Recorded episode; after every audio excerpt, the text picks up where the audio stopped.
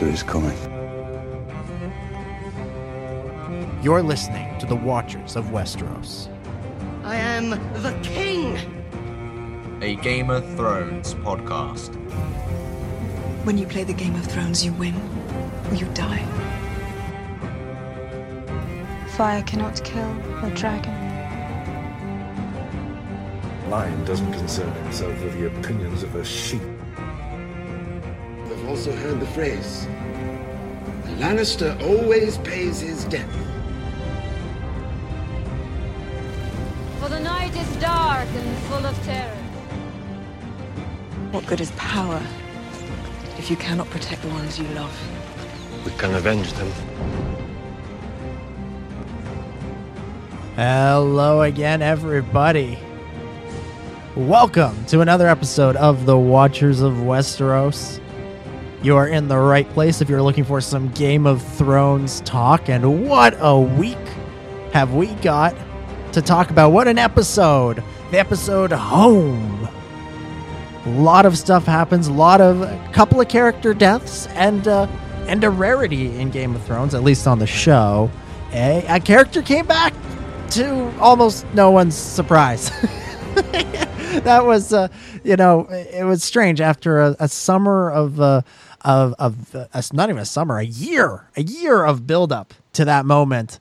It was almost like it, it, it almost, in a weird sort of way, felt anticlimactic. Not because we're not happy to have Jon Snow back, but it was sort of like, oh, yeah, of course he's back. Uh, you know, it's I'm glad that they got it out of the way after two episodes instead of dragging it out for an entire season or something like that. But it it, it was one of those things where like, yes, he's back, but also we all we all pretty much knew and we were expecting that.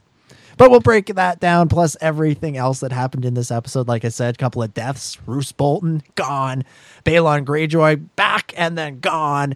And so much else happening. We got a, ooh, Ned Stark back in a in a flashback. Uh, Benjen Stark back in a flashback. And our first look at Lyanna Stark in a flashback. So much, so much good stuff, and we're going to get into that here. But first, introductions are in order. If you are new to the show or you've forgotten who we are, my name is Dominic, and joining me, as he always does, is my good friend and co host, the award winning Ciaran Duggan.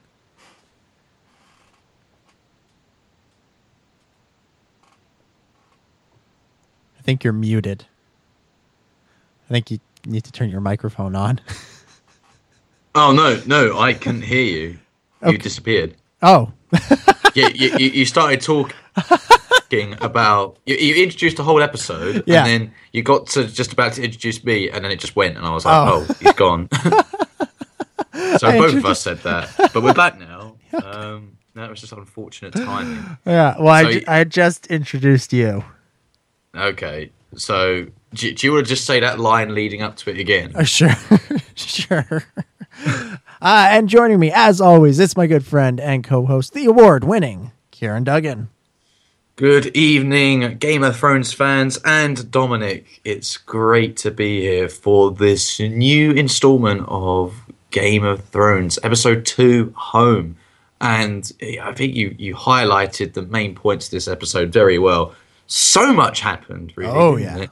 And you sent me a message um, about at my time. It was two two thirty in the morning on Monday, Monday here in Britain, and you said to me because you know that I usually watch it later in the evening. You said I would get off Facebook, get off Twitter. Yeah, just stay- This is such a good episode. You don't want to know what's going to happen. and uh, I mean, obviously, in those types of situations, it's very difficult to do that. But I managed it. And then what you've got to try and do is contain the hype and excitement Mm-hmm. because I was so excited about this episode that I didn't want anything revealed, but I also didn't want to end up being disappointed in case there was just say one good thing, but the rest of the episode was a bit of a bit of a dry one.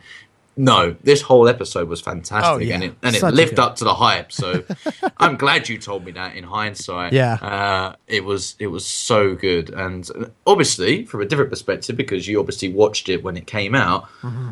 you must have been taken aback by how how much content was released in this episode. Oh, yeah. Every setting you went to, every place in Westeros, something important happened. Just about, yeah. Yeah, it was. It was. Yeah, a lot happened. A lot happened, and just in, my defense, when when we are dealing with the five hour um, time uh, time zone difference here, so I sent that message at like nine. 9:55 p.m. on Sunday night. So pretty much like the second the episode ended, I'm like I, I got to warn him because I know I know it doesn't air in the UK until Monday. Uh, Monday evening. So I'm like I got to warn him.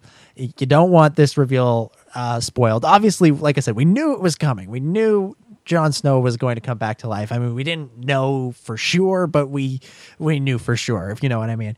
Uh, but it, it's sort of it's one of those things where you even you, you don't want to see um you don't want to see Jon Snow's eyes open up on and on Facebook or something. You want to see it. Well, we didn't know when it was going to happen. Yes. We, we knew it was going to happen at Yeah. Mm-hmm. some point. We'd speculated it enough. But to be fair, based on our last week's roundtable discussion, we predicted this would occur later down the season, we not thought- on the second episode. Yeah, we we thought next week or the week after or the week after that at the latest. We weren't expecting it to to end, this episode to end the way it did. Although I, I do want to point out that if you listen to last week's show, I basically called the way it happened with uh you know it being the last shot of the episode being Jon taking his first breath as a a live man as a as a revived a revived soul or whatever we're gonna call him. But yeah, just I I, I, I did kind of feel like a, a- when that happened and that's how the episode ended. I kind of felt like a feeling of ah called it called it and and it was one of those things where I wanted to like gloat on social media, but I was worried too many people would would completely miss un, miss miss the point of what I was saying. That like and and think that I, I thought I was special for for calling um, that Jon Snow came back to life because everybody everybody assumed that would happen. But no, I wanted to call. I wanted to point out the fact that I called um, like basically the sequence of, of events and, and the way that the, the way that it was shot and, and how the episode would end and how it was edited. Uh, but it was still, yeah, that, that, that scene was great. And so much, yeah, so much happened in this episode. And, uh, and, and I mean, I mean, I wonder, you know, a lot has been made this season about the fact that we are now uh, out of book territory mostly. Uh, you know, we're on, we're in new ground, and I, I wonder if, in a weird sort of way, and I don't, I don't mean this in a derogatory way or a bad way, if the books were kind of holding the show back last season, and I don't mean that in that the books aren't good; they obviously are. Uh, they're they're great. I've I've um, you know I haven't read that we neither of us have read uh, a Song of Ice and Fire. We haven't we've we just watched the show, but we know the story from the show, and the show story is great. And I've read some of uh, George R. R. Martin's other stuff, and I know he's a very very talented writer. So the books are great. Um, but I, I kind of got the sense last season that they were kind of they they didn't want to they didn't want to move too fast because they were still uh, hoping that that Martin could get the Winds of Winter published before season six, that he would get the chance to resurrect Jon Snow himself and and maybe reveal uh, Jon's parentage himself instead of having it happen on the show first and and revealing probably not exactly the way it's going to happen in the books. I would as- assume he'll make it different. Uh, there's a, uh, there's a lot of stuff uh, uh, that had to be cut for the TV show because you know just streamlining the the story. Uh, that I'm sure he'll he'll take into account when he's writing the scene in the in, in the novel whenever that is whenever that comes out five years from now once the show is over and we know who sits on the Iron Throne. Um, but it, it's um, where was I going with that? Oh yeah, the the the, the books were kind of holding the show back because they didn't want to they didn't want to pass Martin just yet, and then this season when it became clear that he wasn't going to be able to finish the book in time, and he basically had to say, "All right." Go for it. You're you're on your own. You, basically, you know what I'm planning to do in broad strokes uh, fill in fill it in for yourself. Tell these stories the best you can. I wonder, I, I wonder how much input he's had lately because you know in the early seasons we heard a lot about him being involved, but now you know he doesn't write episodes anymore. He doesn't. Uh, he doesn't seem to be as involved with it. He wasn't at Comic Con this year. You know, it, it seems like a situation where uh, maybe he's he- he's trying to he doesn't want to spoil the way things will happen in the books the way that they're different in the books by talking about them by talking about the show too too much um, but also obviously he needs the time to write the books uh, and stuff. Uh, but I, I'd be curious to know have uh, Benioff and Weiss have they read uh, what he's got of the Winds of Winter? Do, do they know the outline for A Dream of Spring?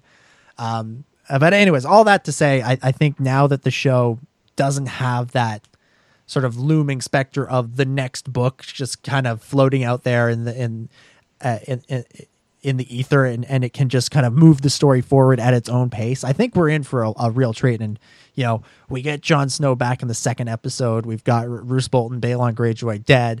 Uh, and then, I mean, just look at the just look at the preview for next week.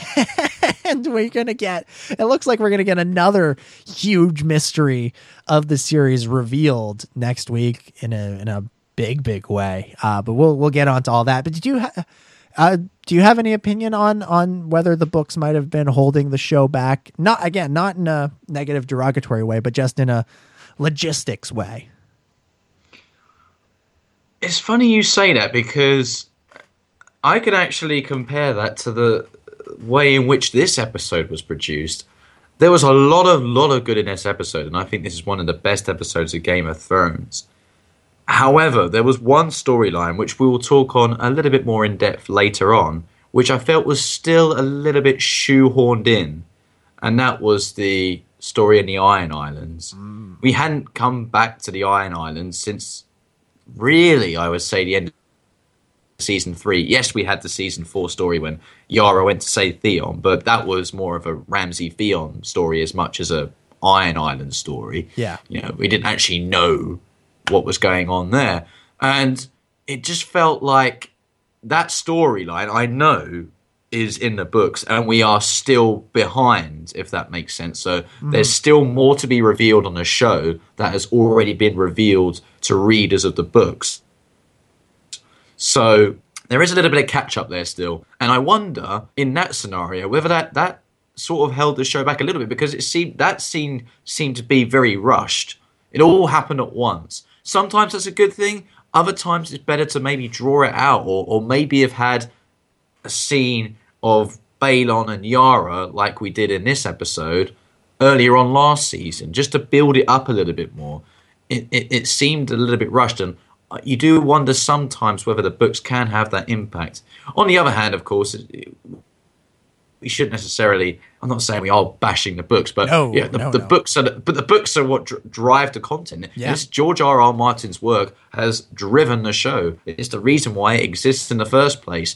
But because the TV show uh, looks like it's going down a different route to the books, then I do see where you're coming from when you say the content of the books can derail the show's content because it's so heavily it, it wants to be tied to the book's material but now there's nothing there to tie it together it's doing its own thing and it can it can be loosening of the chains sometimes Yeah. Yeah. I mean, like last season, it, it felt like we spent a lot of time on almost like side missions, like with Arya and, and, and Meryn Trant and, and that sort of stuff. And, and all that was good. I'm not, I'm not, I'm not criticizing that, al- although Dorne. another one of those side missions, yeah, Dorne, that, that really could have been, that could have been dealt with in two episodes. I mean, really. Um, uh, but it, it's a, the stannis and um bolton stuff i would say Yeah, yeah. A lot of that felt like, um, you know, side stories, and it felt like the the show was kind of going, okay, okay, George, uh, write, write, write, write the Winds of Winter, get that book published, so that next season we can get into the really, really good stuff, and uh, you know, we'll we'll buy a little time. Do some do some character stuff again. A lot of this was really interesting. Uh, You know, I love that we got a chance to understand Stannis a little bit more, and and you know, and all the stuff with Shireen, as as horrifying as that was, was very very interesting, and uh, you know we we got a lot of good out of that, but it did kind of feel like we were spinning our wheels a lot of the time, and, and so now that the Winds of Winter is delayed again and it's not coming out, the the show doesn't have to. Um, you know they they they have to move forward. They, there's not enough content left um, unless they really want to get into some of the side stories. Uh, but if they to continue moving the main story forward, which they need to do, they they can't sit around and, and wait for George R. R. Martin to finish the books, and so they have to go beyond them in, in a lot of places. And and so now that there isn't that feeling of okay, well let's let's let George tell his story the way he wants to first, and then we'll adapt that. There is a sense of okay, now we have to tell this story, and it's going to be very very similar. a lot of the the key aspects will be the same. The characters, um, a lot of their motivations, their goals, probably their end games. Uh, a lot of that will be the same, but um, you know, George is writing his thing. We're writing our things. We'll we'll probably they'll probably work together. I'm sure they will. Uh, I'm sure they're going to want as much input as they can get from uh, from Martin to uh, to to steer this story in the right direction.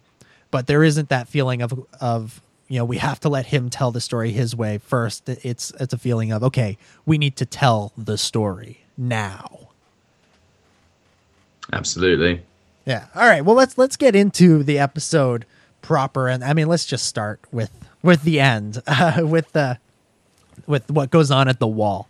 Uh, and again, this is the, I would say arguably the most interesting stuff um, is what happens at the wall, and so we get the great scene that we saw in the clip uh, before the season came out of of Davos and the Jon Snow loyalists uh, preparing to fight Sir Alistair and and Ollie and the other men of the Night's Watch, and then we get that great scene with Ed arriving with the wildlings and uh, Tormund and uh, the giant. Uh, Wun Wun is his name, the the giant, and uh, basically they overthrow the the Night's Watch and they put uh, Alistair Thorne and Ollie into uh, into jail, uh, which was which was a great scene, and I can't wait to see you know, Jon Snow have some kind of confrontation with the two of them. That's going to be something interesting. Uh, but then we see Davos go to Melisandre and ask her if she can resurrect Jon Snow. And he, you know, he points out, uh, you know, some of the other miracles that she has, uh, cre- that she has created with her magics, like, you know, drinking poison and giving birth to a demon and, and all that. And and I actually saw somebody pointed out, and this was really interesting and, and kind of plays into why the Balon Greyjoy stuff happened in this episode. Is that if you recall, um, Melisandre, uh, you know, with Gendry, she took king's blood and put it in the fire to kill all the false kings. And all of the false kings, you know, uh, Joffrey, Robb, Stannis, Renly, and Balon, um, they've they, to so that they would all die. And up and and Balon was the last one left. He was the only one that was still alive and kicking. And so it's kind of fitting that while Melisandre is having this crisis of faith, we see evidence of her miracles working. We see the the last the last king falls uh, literally, as we'll get to, as we'll get to later. So I, I, read that in in a review. I read so many reviews of this episode. I can't remember where that one came from, but uh, whoever pointed that out, um, kudos to them. Uh, but I thought that was really interesting. But uh, as I was saying, Davos goes to Melisandre, asks her for help in resurrecting Jon Snow, and she, you know, says you know, I'll give it a try, which is really where we needed Yoda to, to, say something like "do or do not." There is no try. You know, she really needed a Yoda at this moment. um, but she uh, she goes through the rituals, and it doesn't look like it's going to work. Everybody leaves except Ghost, and then Jon wakes up, and he's alive, and uh, that's how the episode ends. So, like I said, we're starting at the end. Uh, what did you make of the of the resurrection scene? I talked about it a little bit off the top. What, did, but what did you think of it? Uh, I thought it worked very well. Obviously, I had an inkling that Snow was going to come back by this point, just by seeing Kit Harington's name pop up here and there.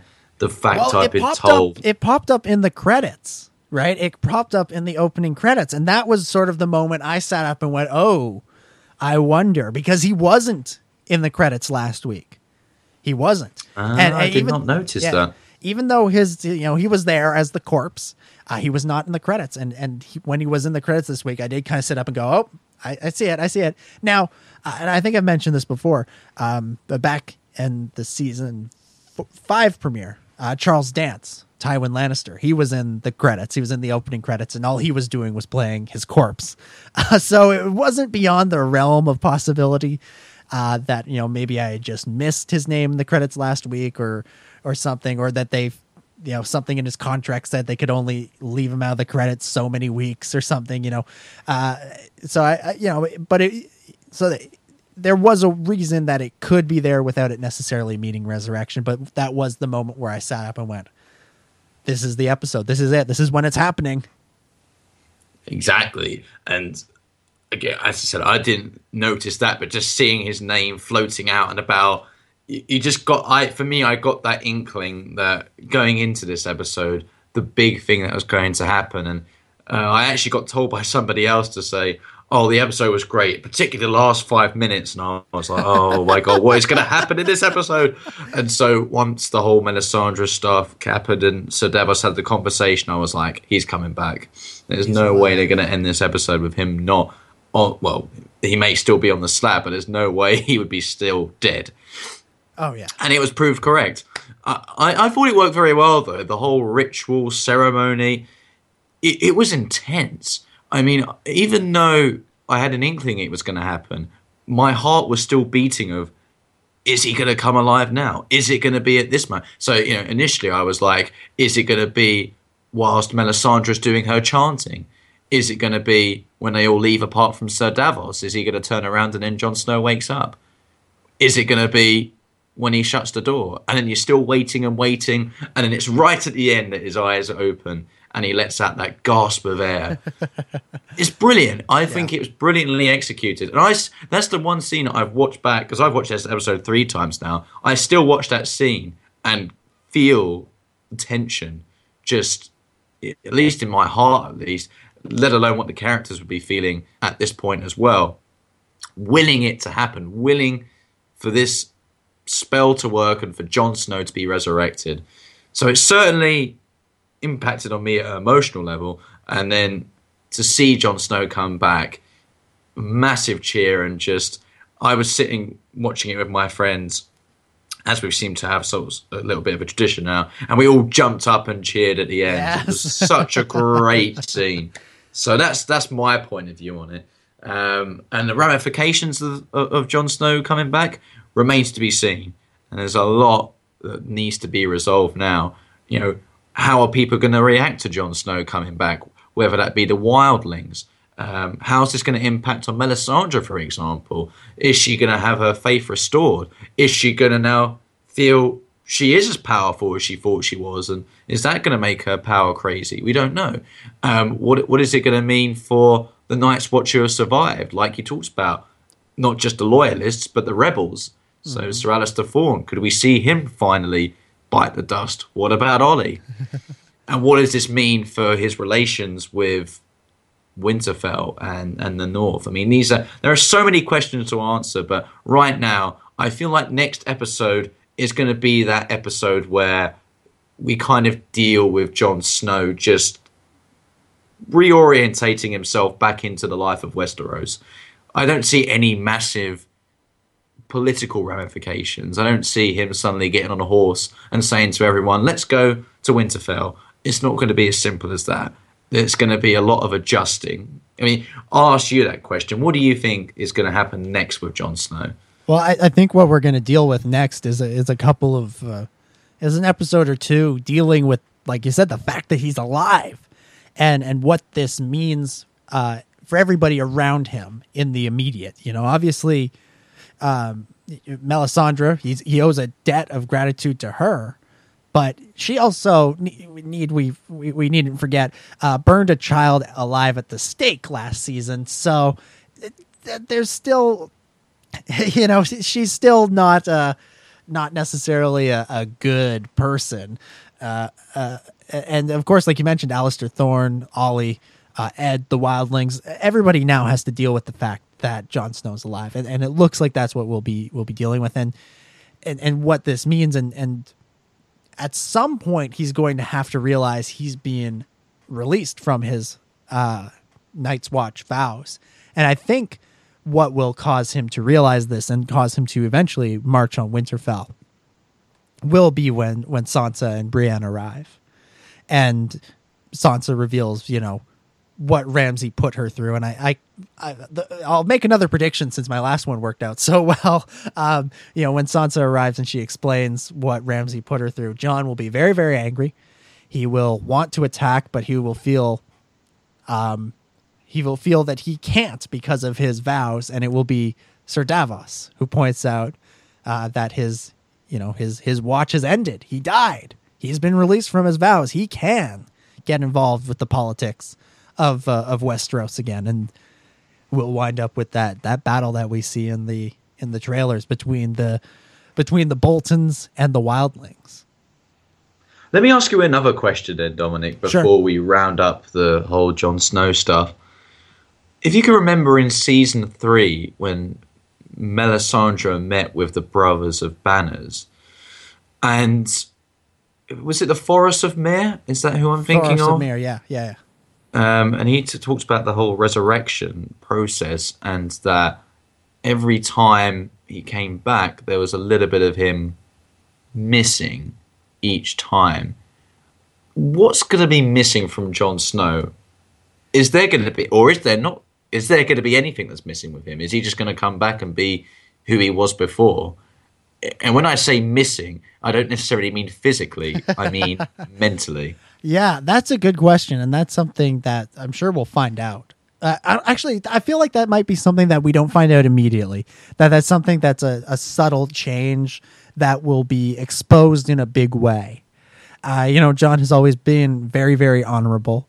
He, he's always he's followed in the same footsteps as Ned and, and Robb. He's he's very much um, family to them, and so what will happen when he's he's faced in a situation where he has to make a choice between what's honorable and what he wants to do, what is best for the battle, you know, and, any something something along those lines. And and maybe that's where we'll see him change a little bit. I I don't know how much he would he would change because part of what makes part of what makes Jon Snow as a character is the fact that he is, you know, like Ned and like Robb, you know, honorable to the end. And should uh, should he change too much, then, and maybe this is something the show will address, is would bringing him back have been a, a good good thing, a good idea for those around him? That may be something they'll have to grapple with. Maybe that's something that's more uh, book territory, just because there's more time and more space, um, and the show needs to keep moving. Uh, but it, it that is something that that needs to be needs to be dealt with. Well, another way to showcase if Jon has changed or not is looking at the morality of the character.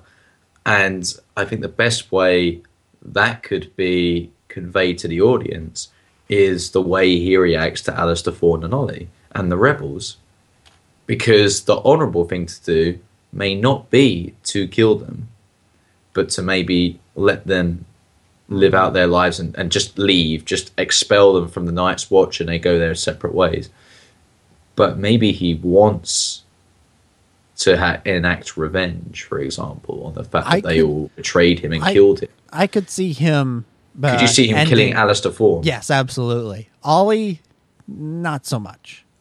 I, I would agree certainly with the latter, but I, I, I put Ollie in that bracket because he's the only name we really know Yeah. in the Rebels. But Sure. do you see him killing Alistair Thorne? Yes, I, I, I definitely could see that. I could definitely foresee that.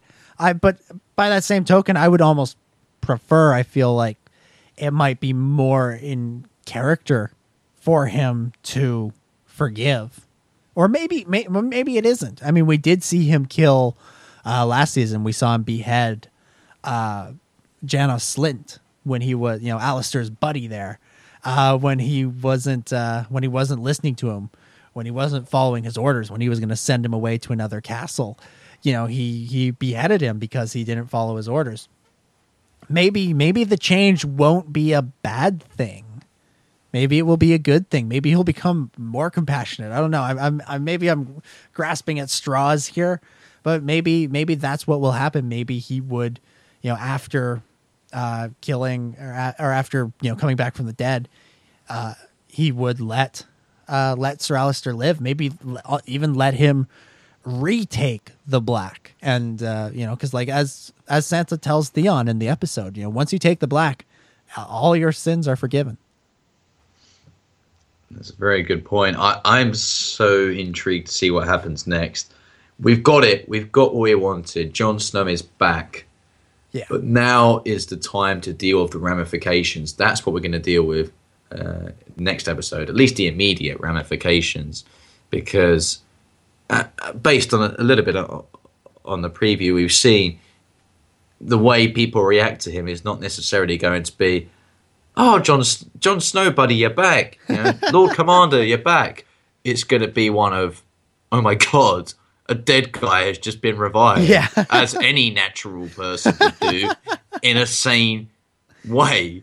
You know, doesn't matter who it is. Could be your best friend in the whole wide world, or your closest relative. But if they're dead and then they come back alive, you're not just gonna kind of go back into normal life. Yeah. You're gonna look. You're gonna look at that person a little differently than you did when they were, you know, alive before their death. Yeah, yeah, it was. Uh, yeah, there, there's there's some really. I mean, yeah, like you said, the preview just looks amazing. Uh, you know, they mentioned the fact that you know they they think he's a god now, uh, which is a very um, you know that's got a lot of basis in in, in myth. Whether whether I mean, obviously Jesus, um, but also uh, Hercules. Uh, again, uh, you you get some uh, some characters like that. Uh, it's it's uh, it's not an unfamiliar mythological concept, uh, but it's it's going to be interesting to see how that plays out in this in this world, uh, in the in Westeros, in the world of ice and fire. Uh, I I do want to just go back to the actual resurrection scene and maybe clarify what I was saying at the beginning.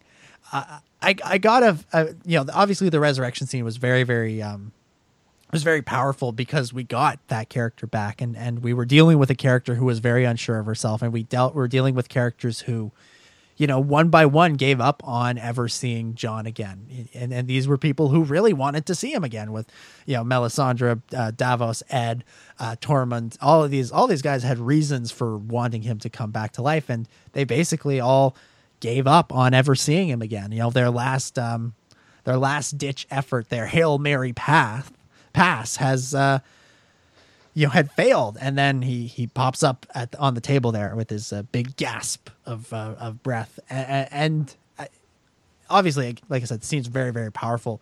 Um it, it did feel a little bit in in some ways a little bit like okay we, this was something that just like needed to be done. And so they were kind of getting it out of the way and and saving their energy and, and creativity for um bigger, more important stuff later on down the se- down the line this season, which um, I've got no problem with. I, I obviously that's uh that that's pretty that's pretty important. Uh, and, and, but the scene itself, I, I like I said, it was really really good, really really powerful, but maybe not quite as as epic as I imagined it. Um, you know, in the ten months between uh the episode where he died and this episode. So, I, like, I didn't, I didn't dislike the scene. I actually really liked it. It just wasn't maybe quite up to what I was hoping for, but it sets up some stuff that looks really, really amazing. So let's stick with the North and let's go beyond the wall and uh, talk about someone we haven't seen in a long time, Bran Stark, hanging out with uh, Max von Sydow as the three-eyed raven.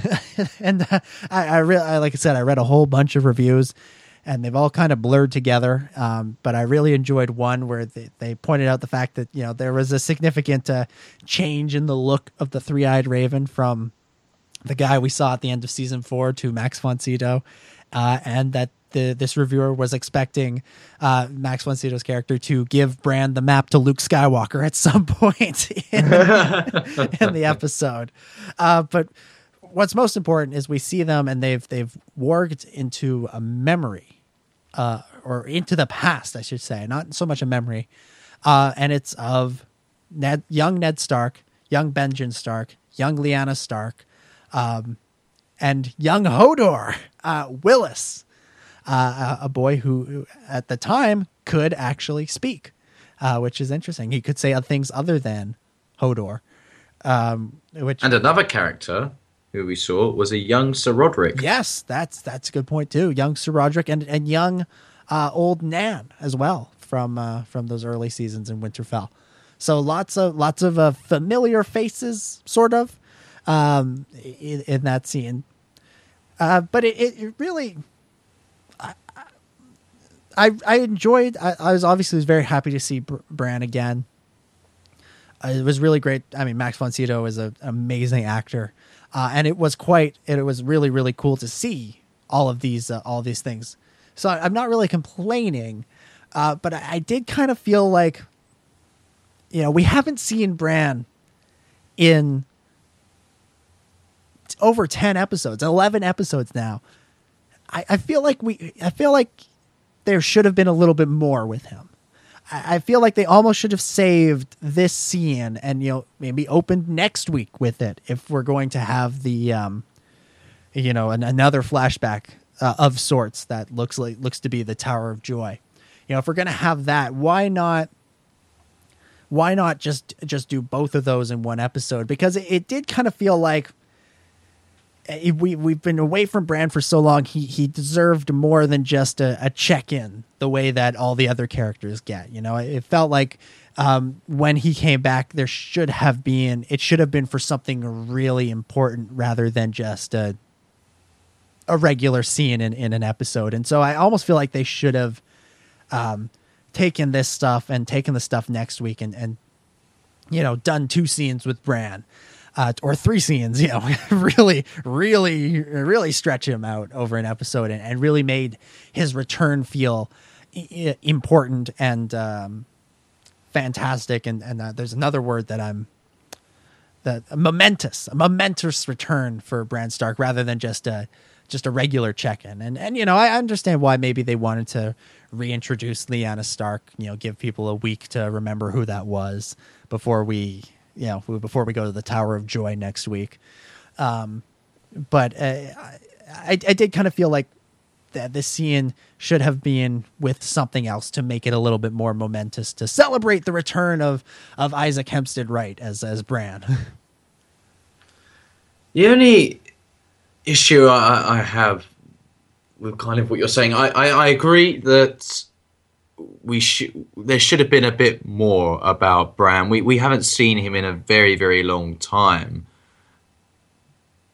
But the issue is, uh, from the audience's perspective, I don't think we've ever really been overly invested in the character of Bran.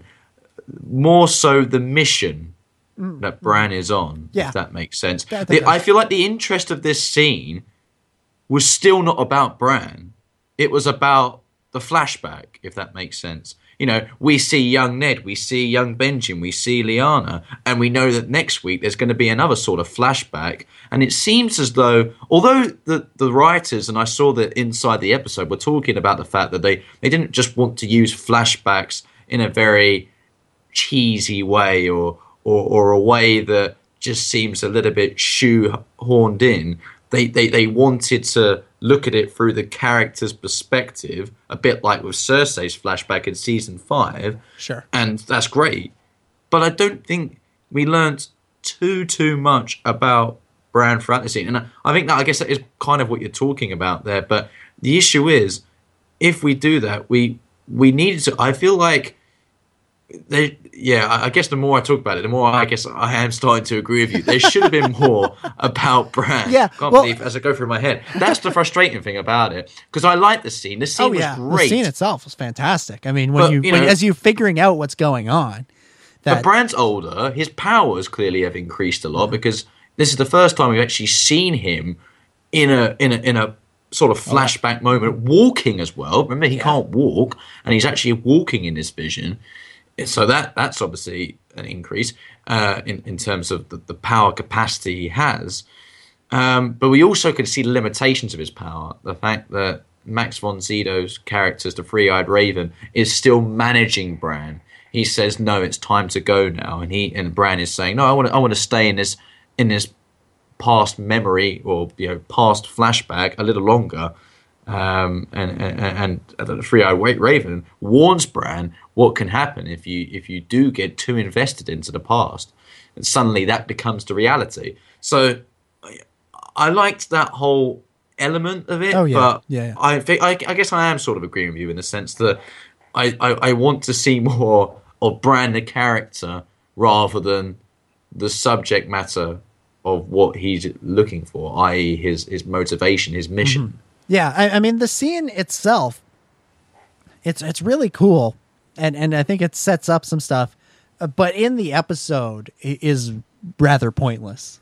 I mean, in the episode, in the season, I'm sure there's there's lots of there's lots of implications in this scene um, that will play out over the next eight episodes or so, and and that's fine. They they need to do this kind of groundwork, this this kind of groundwork stuff at the beginning of the season. Uh, but within this episode, looking at this 55 minutes on its own, the scene is, is kind of pointless, and, and, the check and and the scene feels like it's a check in with Bran as if we haven't seen him since like last season or since last week. Like it's it hasn't been a long time since we saw him. When really it, it's been over a year. It's been it's been 11, 11 episodes since he last walk it since we last saw him. I guess not walk in, but be carried into uh, into the, into that weird Dagobah esque uh, tree area uh, with the three eyed raven, and and so to to I think to make his return a little bit more momentous, it would have maybe maybe made more sense to save this for next week or or bump up the Tower of Joy stuff. Although I don't think they wanted to do that before Jon Snow came back. Um, although that that could have worked too. You never know. Uh, but but the the scene itself, obviously, the most important thing is is we we see Lyanna again. That's going to be huge. Um, and I've seen some people speculating that you know we're going to learn that you know we may be dealing with Game of Thrones time travel in a much more um much more like Doctor Who Looper esque kind of way, and that Bran may disrupt the time stream somehow. And the reason Hodor can only say Hodor is because he'll speak to um actual he'll speak to Bran from now, and that will like mess with his head. Ooh. Yeah, I saw. I That's read intriguing. That was some interesting speculation that I, I saw this this this week, and uh, that would explain um, ma- uh, the three eyed ravens line about you know if you stay under if you stay under the ocean for too long you'll drown, and you know they can kind of show some of the damage that could be done um, if you get too involved in these in these past visions and these memories and.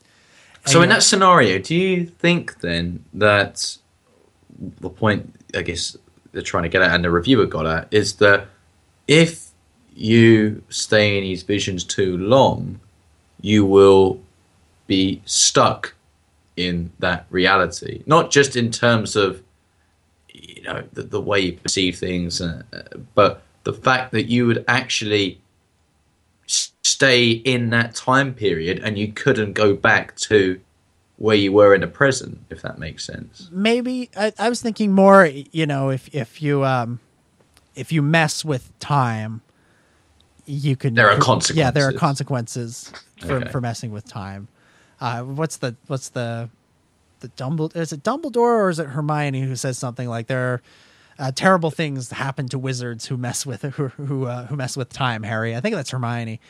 Um you know so like that- i think bad things will happen if you stay in these visions for too long. You know if you stay past the the um, necessary information. Uh, now next week looks to be a maybe a longer vision. You would you would it's going to be a different sort of vision uh, to be sure. Um, but it, it, you know maybe we'll start to see some of that being tested. I don't know So, with that in mind, Dominic, Mm-hmm. do you think that the words of the three eyed raven were foreshadow? Do you think what he talked about I with do. the idea that, you know, you, there, there are consequences to messing with time? Is that going to come to fruition? Do you think Bran is going to mess up at some point? I, I I think he has to. I think he has to mess up at some point, and he'll do some sort of damage, some sort of irreversible damage. And I think the the Hodor thing would be a good- would be a good sort of a, a good way to do it because that you know that would be a, a devas- devastating to Bran devastating to the au- audience to sort of understand what happened to this guy.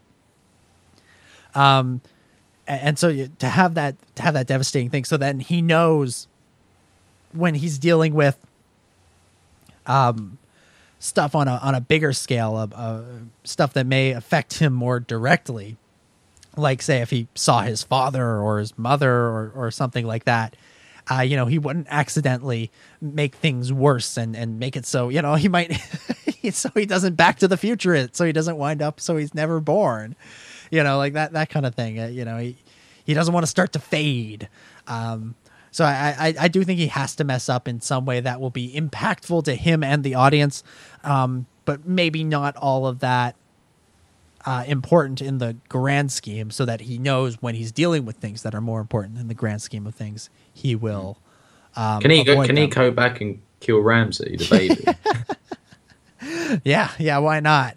that would uh that would shake things up. That would shake things up. Well, let's I mean, let's talk about that. We're, we're since we're in the north, uh let's talk about Ramsay Bolton, Roose Bolton, Walda Frey, the baby. Man, what a I mean, let, I mean, let's just let's start with uh, Ramsay and Roose. Roose Bolton goes out in a very similar fashion to the way Robb Stark went out. I mean, with the you know the dagger, and I'm I'm sure that was intentional. There's no way it wasn't. um, but I, I was quite surprised that that we went there this, uh, especially this early. But I, I always thought that you know Roose had a had a better handle on Ramsay. But I guess in this moment he showed weakness, and and Ramsay took advantage of it, and and he um, you know killed his father the same way his father killed Robb Stark, and the the way the scene was done. I almost thought it was um, Roose that had killed Ramsay at first, and I thought that would have been I mean, that would have been a crazy way for that character to, to end. But you have to think something a little bit more, something a little bit more fitting is coming, where Sansa will kill him, or Jon will kill him, or Theon will kill him. You know, somebody who he, whom he hurt in a big way will kill him. But I have a theory about how Ramsay will, will Oh. end, but I, I'll, I'll tell you that in a second. well, again, well, let's let's get let's get your take on uh on this death scene. yeah, I mean, I, I, you know, when you said at the beginning about, you know, I don't want to say I told you so. I don't, I don't want to say I told you so either, but I, I, I certainly uh, predicted that that Ramsay would would have going to turn on his family at some point. I, to be fair, I never knew it would be to this extent. I didn't know he would kill his own father. I, I, I thought about it, but I never thought it would come into fruition. Whereas I felt the baby and and Walder Frey's, wa- uh, sorry, and Roose Bolton's wife were definitely in jeopardy. I didn't see that boy lasting for a, for a very long time, and that certainly the his, his death was certainly brutal. I I really enjoyed the scene. I mean, it's interesting because the way they were talking throughout that whole scene about the idea of sending troops to Castle Black and, and eliminating Jon Snow, you could tell that Roose and Ramsay were on two different sides of the fence there, and and the, the line he says to Ramsay, and this is partly linked onto my prediction of what I think is going to happen to Ramsay. Um, he says to Ramsay, "If you acquire a reputation as a mad dog, you'll be treated as a mad dog, taken round back, and slaughtered for pig feed." I think that's a little bit of foreshadow, and I can see Ghost being Oh, one to uh, to kill Ramsay. You know, Ramsay's always had his fascination with his dogs as well. You know, that's what seems to have ripped people apart. How uh, you know, how poetic it would be for Ghost um, and, and and the other dire wolves, uh, if, if any are still around, to be the one to rip him to shreds. that would be great. that would be great. Uh, but what what else what was what what else was interesting about that scene uh, was the presence of uh, the the man from the Karstarks.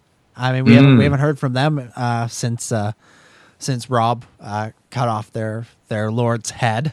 Uh, they left uh, following that little uh, disagreement, shall we say? And now that now we see that they're loyal to the Boltons, and more disturbingly loyal to Ramsay Bolton, which was uh, quite shocking. I mean, that guy was not surprised at all to see Roose go, down. You almost maybe wonder if he knew that was going to happen.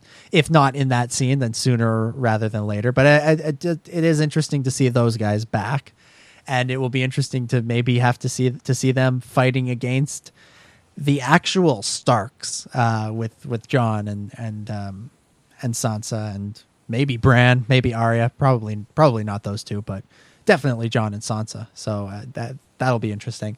Uh, but then yeah, I mean the uh, the scene with the poor Walda Frey. I mean, she never stood a chance, and and that was, I mean, everybody who watches the show knew where that scene was heading as he lead led her into uh, into the kennel, and then was all like, "Bide to me, release the hounds."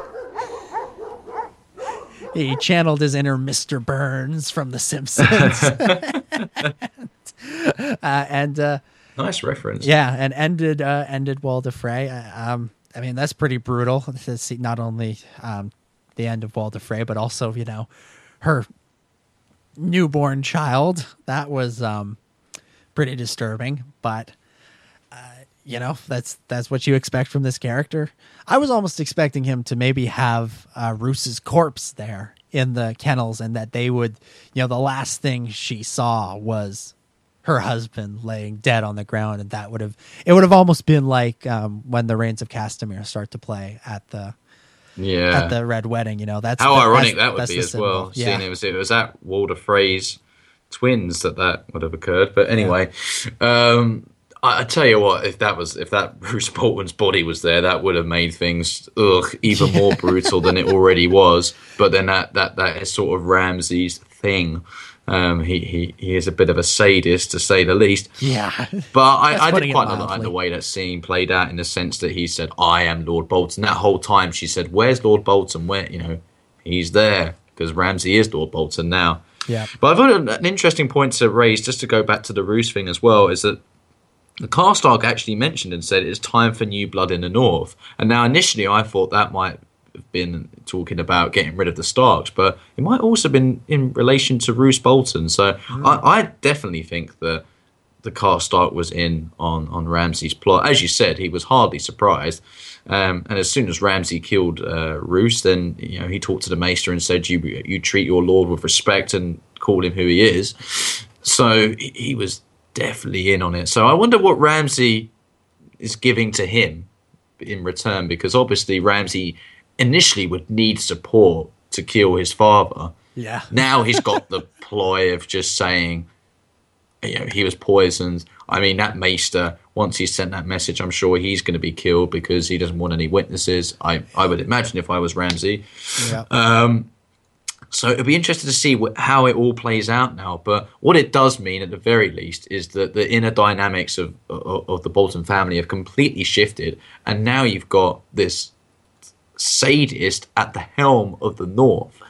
Yeah. Um, someone, by the way, who is not liked by many people. So I could see a lot of things starting to actually go wrong for Ramsay. Funnily enough, now he's got his position of power. He's and kind of the uh, he's kind of the Ted Cruz of Westeros. You know, nobody really likes him, and yet he has all this power. Well, he's like the Joffrey, isn't he? Yeah, he, is, he, he, he is parallel to that character. I just think he's actually smarter than Joffrey was, and and more sadistic actually than Joffrey was, if if that could ever be such a thing.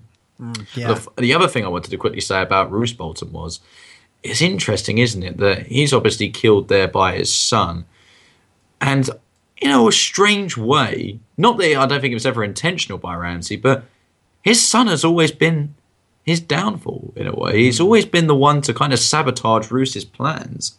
If you think about it, the way that Ramsay treated Theon yeah. meant that he didn't have leverage with the with the Iron Islands anymore. Uh, you know, the way that Ramsay treated Sansa meant she ran away and escaped. Yeah. And so he didn't, you know, his, his, his hold on the North was weakened, even though he beat Stannis Baratheon. Yeah. I mean, in a, in a really fucked up way. I mean, he, he kind of, he, he loved his son. I mean, he, yeah. he consistently let him get away with all of this stuff. You know, when, you know, like uh, that, you're making, you're pointing out some really interesting stuff that, like, he Ramsay really is you know his, it's the poison. Yeah. The chalice. Yeah.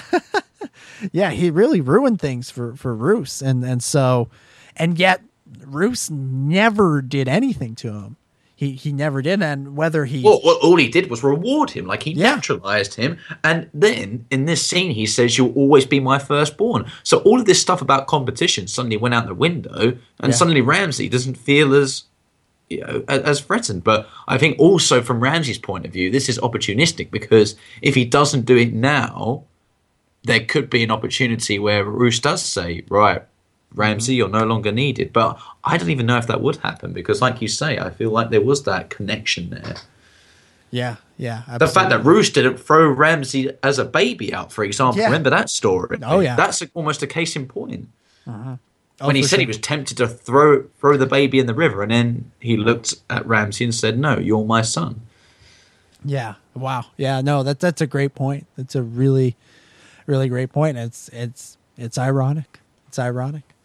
Uh, the the, the only The same way you could uh, look at the irony of Tyrion and Tywin, but in different circumstances. oh, for sure. Anyway, carry on. Oh, for sure. Yeah. Well, I, it's a. I mean, it is kind of a similar circumstance. You have a, a son who is um, not exactly what the what the father wanted. You know, in Tyrion, it's the fact that he's a dwarf. Um, not much he could do about that. And in And then the son case, becomes disillusioned with the father. Yeah, yeah. Well, in Ramsay's case, it's the it's the fact that he's a bastard, and you have these two very powerful men, and and Tywin and Roose, who who really were affecting change in the in the world. Whether or not that was good change or or bad change is um, depends on your point of view. But it it ultimately ended with the fact that their their son killed them. But I think the difference being that you know Roose did love his son, whereas Tywin did not.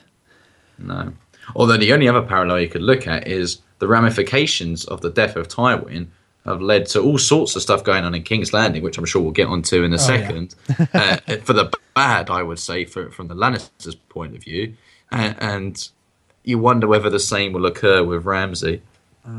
Yeah. Well, I'm. I'm I mean, we Because no, no one can trust this guy. no, no, and, And, and- I, I think people will be looking to backstab Ramsay as much as he'll look to backstab everyone else because there is Well- no trust there at all. and you have to think he'll make some sort of uh, some sort of play for Winter, uh, not for Winterfell, but for Castle Black, or or he'll do something stupid. You know, he always had these ideas, these grand ideas for what he for how to, um, enact um, what his father wanted, and you know they were not really the tra- more traditional warfare that I think Roose Bolton was into. It was you know it was more like uh you know setting fire to Stannis's tents at night and that sort of thing, and he w- wanted to march on Castle Black, which I mean, when has that ever happened?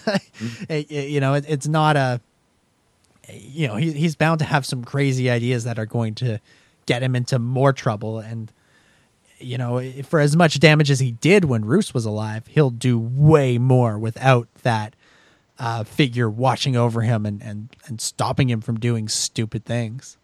Well, the, the, the final thing to touch upon with this is that I'm kind of thinking about this now, but in the trailer, we've seen some visuals of flayed men being burnt alive. Perhaps that makes a bit more sense when we consider who's in charge now. Oh, yeah. Perhaps that is sending a warning and it, and it is showing you mess with me, this is what's going to happen to you. Yeah, absolutely, absolutely. Yeah. So uh, let's uh, let's uh, move on from uh, from. Well, actually, we've got one more uh, one more story in the north, uh, and and this is another one. Uh, this is an- another one where I feel like they maybe could have could have cut this. Like this maybe could have been something for another episode. I, I loved it. I, I I really really did, but it it, it felt a little bit out of place given uh, everything else that was happening. It felt like it was just a little check in rather than moving the story forward in any in a big way. I mean, it did for one character, but not for the other three that are all there. Uh, and that's um, Sansa and Brienne uh, talking uh, about. Uh, well, Brienne is filling in uh, Sansa the, when she saw Arya with the Hound, um, and Podrick is there, and eve- and eventually um, Theon decides that he's going to uh, he's not going to accompany them to Castle Black. He doesn't want uh, for forgiveness from Jon. He doesn't want to be killed by Jon. He doesn't want to uh, take the Black, and so he decides to go home to the Iron Islands. And we'll get to that in a minute. But uh, what did you think of this scene? I, I, I like I said, I, I really I like the scene. I, thought it was really really good. Um, but I, I- just feel like it maybe should have been in a different episode. Like it, it, it didn't necessarily fit with the flow, other than uh, to set up uh, the cut to the Iron Islands from Theon saying home. uh, the scene was definitely a check-in, and Sansa still hasn't really revealed what's happened at Winterfell. We didn't get to see Brienne's reaction to that. It was a little bit unnecessary, apart from looking at where Theon's character is going to progress, and now knowing that, of course, he will not be accompanying Sansa, Brienne, and Podrick. So it'll be interesting to see how that happens.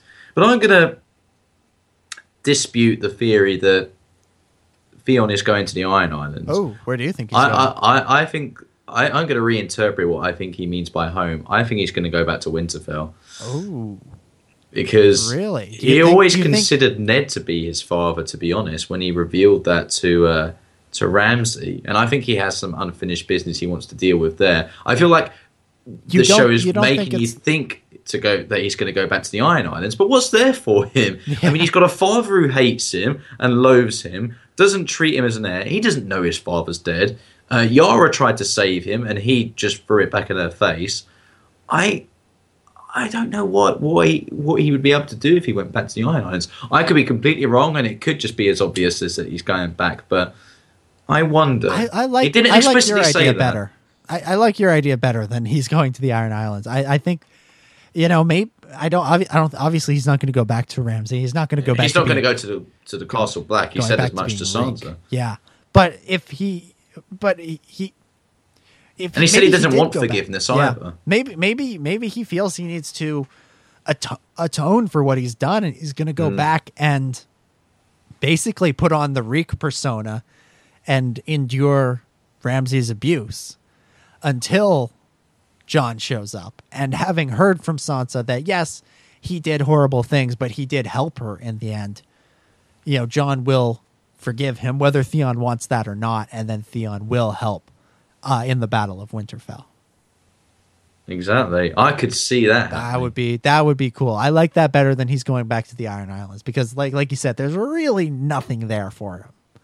There's really I mean, chances are he would either be killed or thrown in the cell. Yeah, yeah, exactly, exactly. Although Sounds if- mad because he. But, but maybe if Ya- if Yara wins the Kingsmoot, which or the Kingsmoot, uh, how Mm. do you pronounce that? I mean that that I feel like that's a word you can only say if you're British. I feel like yeah, the, the, the King's Mood. the I think is the way to it- pronounce it. it. Sounds it sounds terrible when I say it. Uh, if if if Yara wins the election, But that, that's a Um, big if. yeah, though, that's true. Based on what we've heard in this episode. That is true. That is true. Uh, but it, it if if she were to win, I bet he would have a, a place to go back to um, because she. But does again, does he know that? fam- family? Yeah, that's a good point. That's a good point. You know, to, for, for all intents and purposes, he believes that Balon Greyjoy is still alive. Still alive. Yeah, the same way that everybody, you know, was still believing Jon was alive right up until Yeah. until the end when he actually was alive. Well, Roose Bolton and said in this episode, and kill the Lord Commander. Yeah. You know, they're all talking about plans to kill Jon Snow. He's already talking- dead. They're talking about that like like nobody would ever kill the Lord Commander. Oh yeah. Hmm. Only his own men. Anyways, let's talk about King's Landing. Um, because this was this was pretty interesting. Um, I mean, we got some stuff with uh with the with the Mountain, aka uh, Ser Robert Strong, just smashing that dude's head. so uh, you get the sense that Cersei is is beginning to get some vengeance on some of the people she feels has wrong have wronged her. Yeah, and all he said was a couple of bad words about her. Goodness Yeah. me, some of the other people. Oof. Yeah, what are they gonna get? Yeah, Uh, exactly. Yeah, but we get but we've learned that Tommen is not letting Cersei go to Myrcella's wedding, which is I mean, which is just funeral. Uh, yeah. Same thing. No, no. Um, wow, Same thing, different day. wow. What a what a Freudian slip. I don't know. Um, um, oh no, uh, to go to her, her. I can't believe I said that. Oh, I feel so stupid. Um, You're not editing that out. Keep that in. no, it's it's there, it's there. The whole world can hear what I just said. Although, I, I I'm sure there are some people that after my Ted Cruz comment will, will have stopped listening. So, um, um, anyways, uh, where was I? Yes, he won't let uh, he won't let Cersei go to Myrcella's funeral. Um, eh, partially out of fear, or mostly, I guess, out of fear that the Sparrows would arrest her the second she walked into the Sept. Um, which uh, is a, I, I guess, is a valid fear. Although, really, could they arrest her after she? I, I mean, I guess they could. They're extremists. Um, but but after that, you know, that horror that she had to endure last season, that that shame, uh, to really, I that would be really cruel uh, to to if, if that's what happened. Uh, but we get that great scene uh, between uh, Jaime and Tommen, but more importantly, between Jaime and the High Sparrow, uh, where he threatens to kill the High Sparrow. Uh, and then all the other sparrows appear and, and they basically scare him off. And, you know, there is kind of that feeling, and, and this is the feeling you always get with Jaime, that, you know, if he had his right hand, if he had both his his, his hands, he would have won that fight. He would have he would he could have killed the sparrow and uh, high sparrow and gotten out of there no problem. I, I really think there was a time when he would have been able to do that, but and, and uh, you know this is one of those sort of genius moves is you know you have this character who seems undefeatable and you you give them that ultimate weakness so you're always left wondering what would have been what could have been and i think uh, you know mm. one of the few uh, good moments in in dorne last season was when uh, jaime is is uh, when they're in the water gardens and it's after that ridiculous fight and that guy the the um, Doran's security guard shows up with his big spear and he says something to the effect of if you were whole this would have been a good fight and and I kind of get the sense about this scene as well that if if Jaime were whole, this would have been a great a great fight. But there's also there's also the great line that was in all the trailers when the High Sparrow says to Jaime, "You would spill blood in such a holy place," and Jaime says, "Oh, the gods won't mind. They spill more blood than the rest of us combined." Which was, I mean, what what a great line! that, was a, that was this this was all a great scene, but I, I really enjoyed that, and and the High Sparrow talking about how they have the power to overthrow an empire. And this is something we talked about in our preview show, I believe, that you know, what are their what are their motivations? What are the goals of the sparrows and the high sparrow? And are they political or are they purely religious? And it seems at this point they are it's becoming a little bit more political. They want to set up a, a, a theocracy, you know, where the where the church rules uh, which which uh, which is very interesting. It was, you know, it seems like a lot of threats are converging on the Lannisters at once. You know, you have you have uh, Dorne and whatever that's going to be this season. You've got the Sparrows. Um, you have to think eventually Danny will head for Westeros. Probably not this season, but next. Um, and then who who knows what will happen? Uh, you know what's going on in the north and, and what what all that will mean. Um, but but but this is a this is definitely it's not a new threat, but the threat is becoming I think becoming more and more real. Like it's not just uh you know it's not just these crazy religious cult anymore. Now it's the crazy religious cult that might actually try and seize power. Well, I always feel they have, in a way, been political opponents to the royalty since the middle of season five. Once they apprehended Ser Loras, then Queen Margaery, and then Cersei. Yeah, you know they're all high-standing officials, and they have power. And we see in this scene, Tommen you know, protests to the High Sparrow and says, "Let my queen go." Let, and he says, "Well, there's time. You know, the, the gods and the king must wait yeah. to hear of Queen Margaery's uh, almost acceptance and, and, uh, you know her revelation and, and that, that, she is guilty of her charges. You know, she has to plead guilty, and it sounds mad, but by having Margaery and Ser Loras there, you've always got that political leverage, and you're always going to look at it in a way, in yeah. part, from a political perspective. And when he says lines about overthrowing an empire, you know, it, it is almost like he's just goading them. He's waiting for a reaction from yeah. the royals, so he can and then once so he can then pounce. I think that's it because once the royals react, and we've seen clips in the trailer of uh, a quite a massive army that is amassed outside the sept, and Yeah. And you can then, bet you can bet then, Cersei. then, then, with- then, then, then you've got the excuse yeah. to put to get the people on side to make the High Sparrow look like he's the victim. It's it's almost like a Palpatine move in Star Wars, you know. Oh yeah. Uh, with the Jedi, mate, Palpatine wants to paint himself as the victim here, when in reality he's been the victor the whole time. And I can see parallels between that and the High Sparrow. Oh yeah, absolutely. Well, what do you think? What What do you think about the motives of the High Sparrow and, and, and where this is all going to, how this is all going to fall out? I, I think I, I definitely think they are looking. I think you're right. I think he's looking at this point the way he's he's tempting and, and teasing Jaime with this whole you know killing him uh, thing, and and the fact he sort of reminds him that they do have this army, and so I I do think he like you said he's waiting for that moment where he can play the victim and uh, turn this around and and begin uh, this war and and begin and begin or begin to over to actually overthrow this empire. And you know the the the royalty is not all that well loved. you know, it's I mean the the ruling class never very rarely is. Um Well, the only thing that's kept the population in check really is fear. Yeah. Fear of the power of the royalty, as much as you could argue love for it, but also, as with societies like the one that's being presented in Game of Thrones, if you go back to medieval times, the, the core constructs of society was centered around the royalty, but also the church. Mm-hmm. Yeah. And a lot of the laymen Well, and Cersei believed in the much church la- yes. and the god. Mhm. Well, and, and Cersei said as much last season. You know that they were like two pillars of the, uh, you know, the, the two pillars of society, uh, Yeah. religion and and the royalty.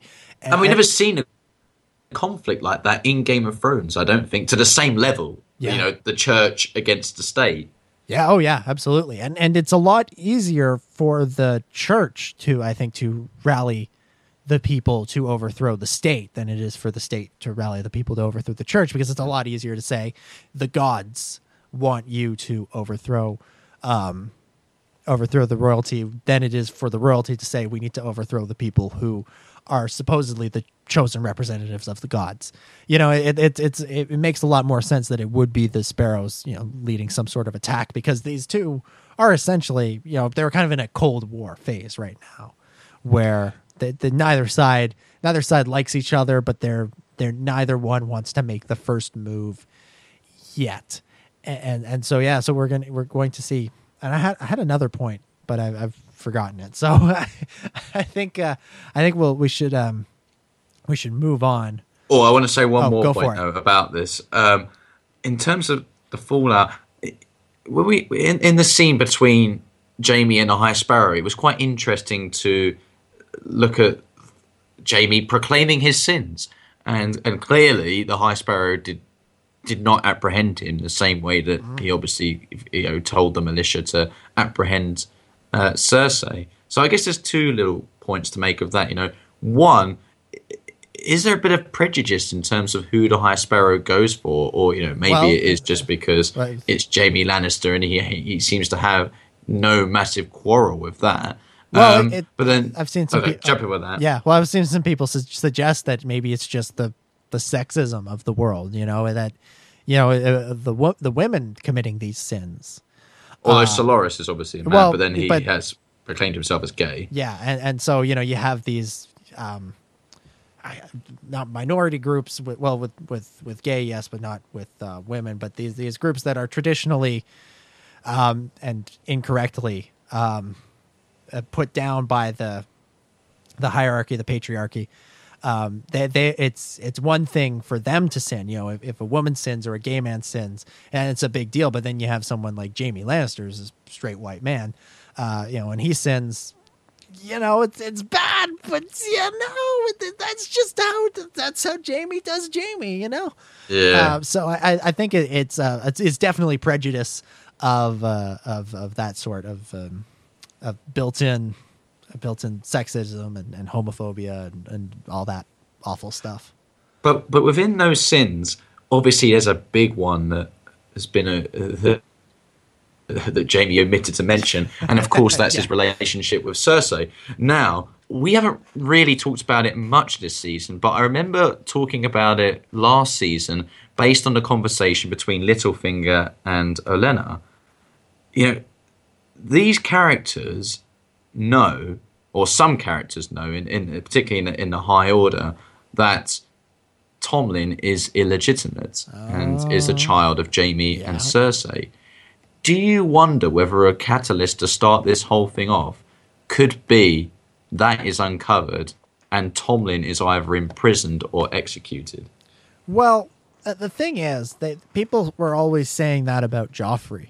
Like that was something, you know, we needn't forget that that was something that was always whispered about Joffrey. Like it was, it's But always been Tommen's a different type of character that I feel.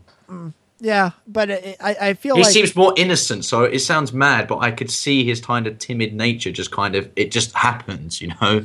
yeah, Whereas Joffrey, the madman he is, would probably have just said, kill them all. Do you know what I mean? yeah, yeah. But uh, but I but I feel like the the people kind of already suspect this, and and Well, I guess there's there's a just no- conversation in the episode, isn't there, about it? Yeah, and there's just no there's just no proof that exists. There, there's no there's there's there's no I you know probably only Littlefinger and I guess Bran, um, but you know he is way out who knows where. Um, So you don't think that'll happen, and you don't think that will be well, if, if revealed publicly, or there, will, there, won't, there won't be any proof to prove it. If if that proof exists, I think that's definitely a card that could be played. Um, I, I feel like it will be played. does in proof even have to exist? Yeah, that's true. If the High Sparrow said it, Well, I mean, maybe that's just it. that in enough? conjunction in conjunction with some sort of um, attack on the sparrows or the high sparrow, that you know, uh, in the in the aftermath of that, when the high sparrow is not only rally, rallying the sparrows but rallying the people to overthrow the royalty, and say they attacked me, they attacked attacked the church, they attacked the gods, and everything that they do is is a disres- disrespect to the gods.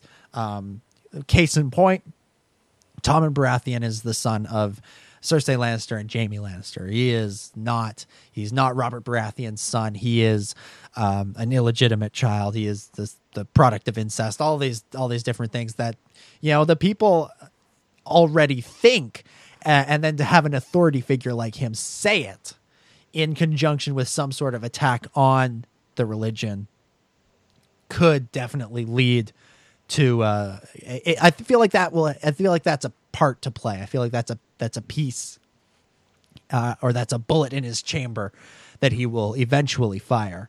Um, because there are two characters as well to consider who are locked up in the brig, Margaery and Loras. And we have seen a scene of Margaery talking to the High Sparrow on her own. Yes. You know, it sounds mad, but she wants to get out of there. How is she going to get out of there? Maybe could feed him some interesting information if she feels like she's not going to, you know. Well, yeah, and I mean- I mean, one of the people that knows is Olenna, Mm-hmm. And maybe, you know, Olenna and Margaery seem pretty close. Maybe they, maybe, you know, uh, I think Olenna would want to prepare Margaery as best she could for her role as king or as queen. Jeez, I can't speak tonight. Um, as as queen and, and uh, you know, with these quote unquote Baratheon uh, children, and and so she would give that information up to that that you know they are. And she's certainly an authority figure. Oh yeah, absolutely, absolutely. Uh, Anyway, yeah. So let's let's move on to uh, Meereen, where we see a great scene of Tyrion, uh, basically letting the dragons uh, l- loose, setting the dragons free, and that was that was a really great scene, culminating in um, Peter Dinklage having that great line of, you know, next time I have an idea like that, punch me in the face. um, anytime a character tells another character to punch them in the face, that's always that's all that always makes me chuckle. Um, whether it's Tyrion or, or Sherlock or you know, anytime somebody says punch me in the face, I always love it. Um, but that was that was a great scene to see him set him free, set those dragons free, and and it does kind of, I feel like it's something we were talking about earlier about the about last season and it kind of spinning its wheels. I mean, you know, we they the ja- dragons were chained up. I guess at the end of season four or beginning of season five. When were the dragons chained up? in the beginning of season four. I would like to Okay, say. but but really, what has changed since Well, then? no, beginning of season five. Carry on. Yeah, some some at some point in there. But really, what has changed since then that uh, nece- necessitates? I mean, other than Danny being gone, but really, what necessitates releasing the dragons, or what necessitated uh, chaining them up? And I don't mean that in the you know just the well the child was burned. so nonchalantly, ah, another child was burned. First, first Shireen, and now this. Uh, you know, um, but it- yeah, it's all right if a dragon does it in your book. yeah. Oh man, um, but it it's um, but it is a situation where where was I, where was where was I going with this? Uh, I, you know, it, it does kind of feel like did we really need to have this whole subplot of um, Viserion and what whatever the other dragon's name is being chained up? Was that necessary? Well, I think it was because it meant that Danny managed to build a closer tie with one of the dragons. And also, there's a lot of speculation about the fact that there may be other characters who may, you know, be uh, connect, may become connected with these dragons in the future. Um, you know, obviously, there's three dragons and there's only one Daenerys, so could there be two other characters that occupy the other two dragons? I don't know. But also, you know, if you've got three dragons flying around, um, you know, you're struggling to control one, for for example. So how are you going to manage it? But but two, even if you if if you if you do manage it, maybe from a story point of view, it's like, well, we've got dragons here. I mean, who's going to challenge us? You know, it's kind of taming them, putting them out of sight, and then it makes things very difficult for Danny, obviously. So it means that the the, the situation, the how it is now with the ships all burnt and the slavers Bay returning to slavers, that can all sort of happen. If if you see where I'm coming from, Yeah, yeah, I do. I, I do. I, I, it's kind of neutralizing the strength of Danny. That's yeah, that's a good point. That is that that is a good point. So it, it it's yeah, it, it is a it is a um, a, a, a, a part in, of her story, a part of the the story. I I, I get that, it, but it it does kind of feel like. I, I don't know. I, I, do- I do kind of wonder if it was necessary to, to to to really go down this one particular subplot, but we may learn as as the as the as the episodes progress that yes it was and and I think you you've put out some good reasoning for why it was as well. So But what about Tyrion though in this scene? Yeah. I mean, the dragons don't turn on him, and, and they talk. He talks a little bit about it earlier of, of the fact that the dragons are smart. are smart, and and that they were receptive to. Um, oh, who's the who's the female character? Who's, that's it, yeah. And she said that the dragons never looked to harm her. Yeah, that's a good point. That, that, that that's good. Tyrion's built a connection, you could argue. Yeah, absolutely. I love uh, another great line from from Tyrion. You know, I I am here to help. Don't eat the help. so many good lines in that scene. I mean, and, uh, and that's Peter Dinklage acting on his own. I mean, with really nothing else there. I mean, that is a good actor when you can sell a scene with all CG. I mean, way to go. I mean, stellar performance right there. Uh, but yeah, he he he um he establishes a connection with the dragons, and there is a theory. There's a theory out there that Tyrion is secretly a Targaryen, that Tywin is not his father, and that his father is actually the Mad King. Wow, that would be Uh, interesting. uh, yeah, and so the implication maybe being that Tyrion would, along with Danny and perhaps Jon or Bran, uh, ride one of the dragons into battle. Ooh, and that that could add some credibility then to Tywin's final statement. You're no son of mine. Yeah, I'll, I, you know, I, I kind of go back and forth on that. Where I, on the one hand, I think that would be cool, um, but we're already we're already going to get a reveal that Jon Snow is not his parentage is not who he thought it was.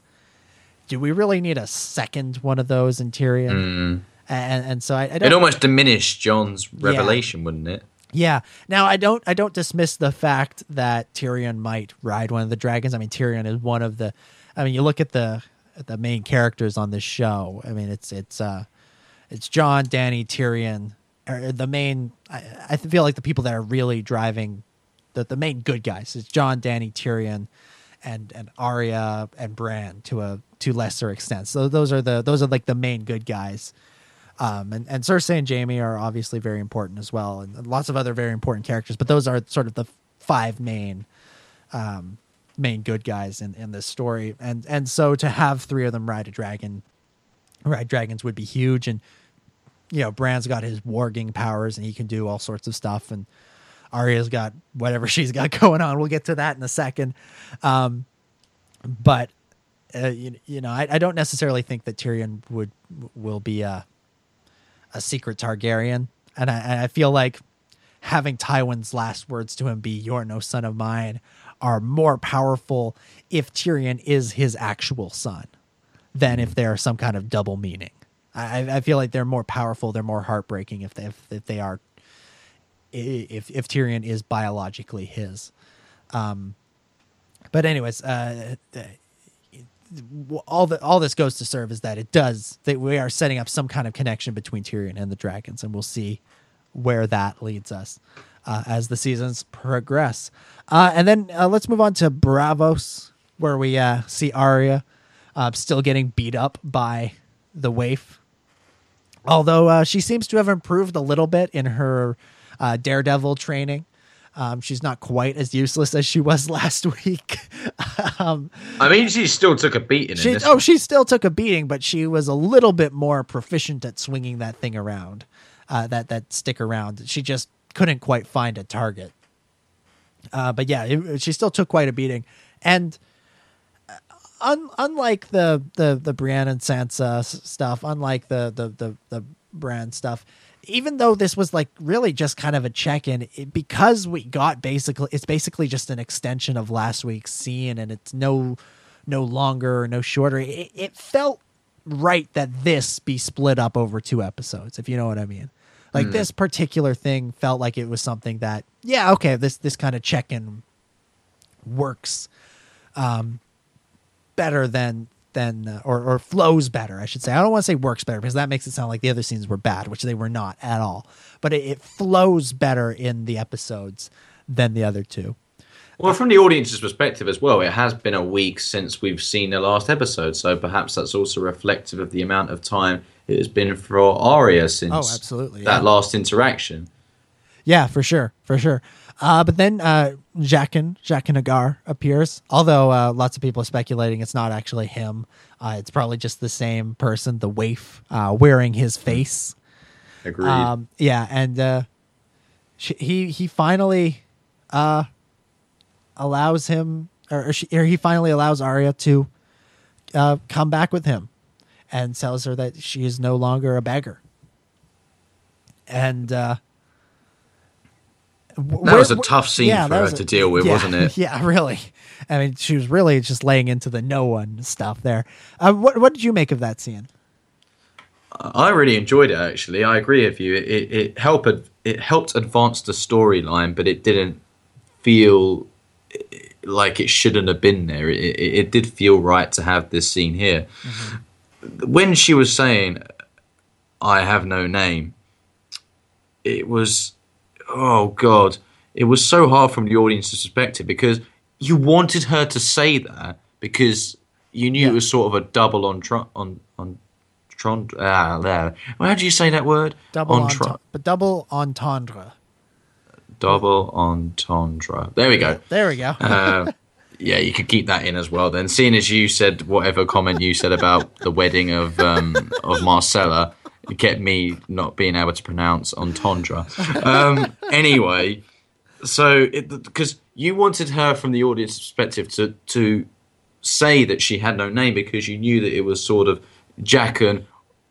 You, you, she would be able to go back with Jaqen if she said that. But obviously, Jaqen there is so, is so tempting when you say, you know, if you've been there for weeks on end and you're starving, etc., and he says, I can give you shelter if you tell me your name. I can give you food if you tell me your name. I will give you your eyesight back if I if you tell me your name.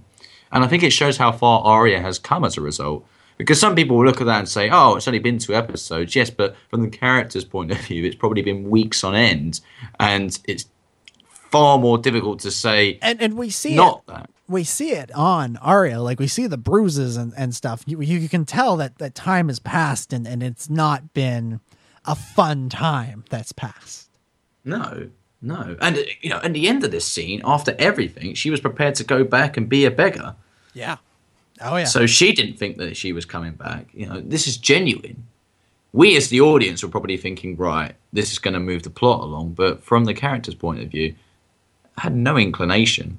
So, what did you make of that scene? And and you said that you enjoyed it. So, Oh, yeah. what, what were the aspects that you liked about it? And and and what do you think is going to happen next with Arya? Well, I, I, I one, I, I like that it, it, felt like a good progression from last week. I felt like it fit well in this episode, and and, and all that. Um, and and I'm enjoying. I'm curious to see where it goes next. Uh, you know, I liked uh, anytime they bring back Jaqen H'ghar. Um, I think that's great. I th- I think that those. Uh, I think he's a great character, a great actor. Um, and and uh, I I wonder, you know, how much is Arya going to get back? Is she going to get her eyesight back? We kind of like we assume that that Jon w- would come back. We assume that she'll get her eyesight back in some in one way or another. But is that something something else that she's have she has to earn? How much has she uh, actually earned at this point from the faceless man from Jaqen H'ghar? Is does she have the right to go back and uh, to, to get her eyesight back, or is he simply taking her back and there's she still has more to learn? Based on last season, I would say there's still more to learn. Although this season has been moving at a much much faster pace than last season, so it's hard to base anything on what happened last year.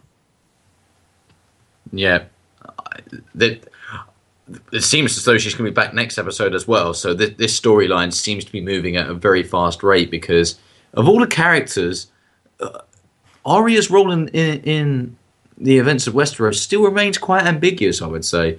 You know, Yeah. we talk about the fact that Jon's got this grand mission of going to Winterfell at some point. Sansa will probably meet up with John. Danny will go to Westeros.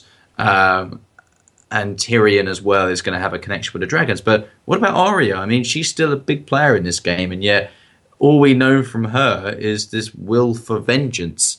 But we've seen that her path to vengeance has, has put her back a couple of steps. So, what next for Arya? Yeah, I th- this is one of those times where I, I wish I had a had a map of uh, of the world of Ice and Fire, and, and to sort of see, do we know how far away somewhere like Braavos is from from Meereen, from Slaver's Bay?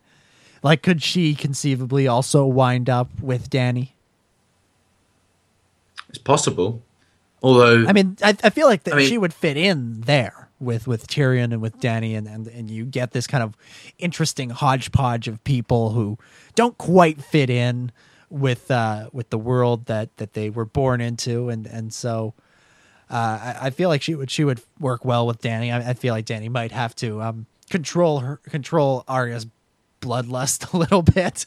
Um, but you know, we saw Tyrion could control Joffrey to an extent. Uh, I'm sure Arya would be much less of a handful than than Joffrey, and and he would have the support of people like Missandei and, and Danny and um, Daario and Jorah, probably, possibly. Um, but it's convincing that, isn't it? I mean, who does Arya know within that uh, ensemble? I mean, Tyrion knew Varys, or Varys, I should say. So that's a gateway into to learning about Danny and the fact that obviously he had no one.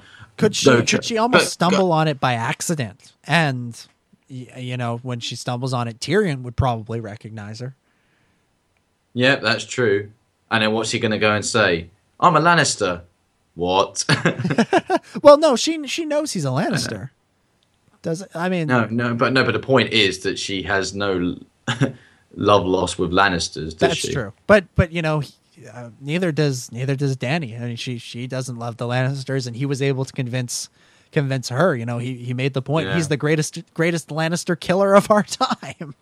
So That is true. So you know he could easily um, make a similar case to Arya, and you know, and Arya is a, a lot less controlled than Danny. She's kind of a loose cannon, um, but maybe she'd be willing to listen to reason. You know, she's still, after all, she still is Ned Stark's daughter. She would she had to have learned something from Ned and Catelyn um, about about that. You know, she she isn't just a, a loose cannon. So I, I- feel I I think that would be an interesting way for it to go. But yeah, it it does.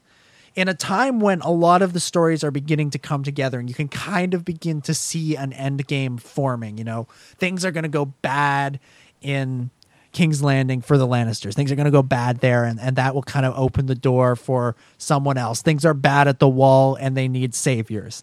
Um, and, and you know, even even the stuff with um, the Greyjoys, which we'll get to in a second, we can see how that could play into play into what's going on with Danny and the fact that you know her her entire fleet of ships was burned conveniently at the end of at the end of uh, last week's episode. So you know the, the, the things are are beginning to you can kind of see how all of these stories that started together and then diverged off are beginning to come back together into uh, you know into the end game. And and then there's still Arya, still just off on her own in, in some in, in a in a role that we assume will, will play a, will be of will be significant. We know she's one of the characters that that George R. R. Martin uh, has sort of singled out as being important, uh, and and, uh, and and and so we need at some point she's going to need to get back into this uh, the bigger story and. Mm.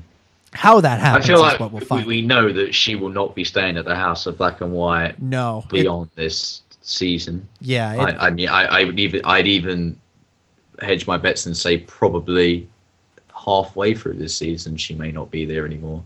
Oh yeah, I I, I don't think she's going to stay there long. I think she's going to wind up off on her own, and maybe this season will end with her having somewhere to go or arriving somewhere a little bit more familiar. Killing Jaqen H'ghar. Do you see that? Uh, that would be interesting. I could see that. Sure to have to kill. Although someone easier said than done, to be honest. I mean, he, he's quite an expert in the field. Yeah. Well, uh, at very least, to have to kill someone with his face. Ooh, that'd so, be interesting. Well, we'll see. We'll see. And well, let's wrap things up with the Iron Islands. So we see Balon Greyjoy for the first time since season three. Uh, one of the the the the factions in the War of the Five Kings the only one at this point now that Stannis is is is done that's still fighting in a way, although he's really you know any ground that he gained is being lost, and that's what all that exposition dialogue is basically telling us, and. Uh, Yara is trying to convince him to focus more on the sea, whereas he wants to hold the castles he has in the north. And then he he storms out onto a, a rickety old walkway across between these two buildings at the at the pike, uh, and in the dark and the mist and the rain as he's crossing, his brother Euron, Euron Greyjoy, appears on the other side and throws him off the cliff. throws him off the bridge, and I mean, uh, come on, Balon Greyjoy, did you not see The Force Awakens? You don't walk out onto um, skinny little walkways in the when it's dark and misty somewhere. You don't walk out there. Didn't you learn anything from Han Solo? Um, but he's he's dead. We're the, the last of the the last of the five kings is dead. As I mentioned earlier, timing uh, couldn't be better uh, for Melisandre. You know that we we're seeing evidence of her magics at work uh, and then as his body is, or as um, Balon Greyjoy's body is being fished out of the sea, we see Yara basically saying she will avenge his death. And it's reminded to her that that she's not necessarily going to be the ruler of the Iron Islands and that they're going to have a Kingsmoot. Um, uh, and which is basically an election. And you can assume that Euron Greyjoy is going to to run against her. And uh, again, uh, so many reviews and, and, videos and stuff. I saw saw a great. Um, I think it was Alt Shift X who put together a, an analysis of the episode, and he was drawing comparisons uh, to the uh, U.S. election that's going on right now. He said Euron Greyjoy is, is Donald Trump, whereas Yara is Hillary Clinton. So uh, some interest, interesting stuff going on there, and and we'll probably see the Kingsmoot, I guess, next episode or the week after. Uh, but what did you make of the end of Balon Greyjoy? I didn't. I, I the thing is with this death, as you talked about it, I saw it coming a mile, and I was never really Balon Greyjoy's biggest fan. He was very critical of, of Yara in, in this episode, and so it kind of reminded people who hadn't seen him in a while that this guy is a, still a nasty piece of work. I mean, yes, you could argue the fact that he's actually let a, a female character take a leading role in the decision making shows progress. But on the other hand, the way he treated her would be no different from the way that he treated Theon. So I, I, I feel like fans won't really miss him that much. and it makes things interesting because he was quite a a dogged and, and stubborn individual, really, wasn't he? If he set his mind to something like taking these lands, then that's what he would do. And of course, Yara rightly expressed anxieties over what those what the ramifications of those actions could lead to. You know, what does it mean for our home? Could we be under attack? So it almost seemed like fate that at that time he was plucked out and, and thrown overboard. You know, the fact that his brother suddenly arrived out of nowhere and we don't know anything about him. You know, suddenly you look at Melisandre's prophecy and you can kind of look at it and think, oh, this this sort of fits into what she was talking about. Clearly, there were different circumstances than the fact that she just put his name in the flame. Nonetheless, I'm intrigued to see where this storyline goes now, and and now there's a kind of a, a, a power struggle that's going to emerge uh, based on a decision by the Kingsmoot. It'll be interesting. I mean, how do you think they're going to decide on this? Is it going to be who is the closest relation to Balon Greyjoy, or is it going to be as simple as saying whoever's a male relative?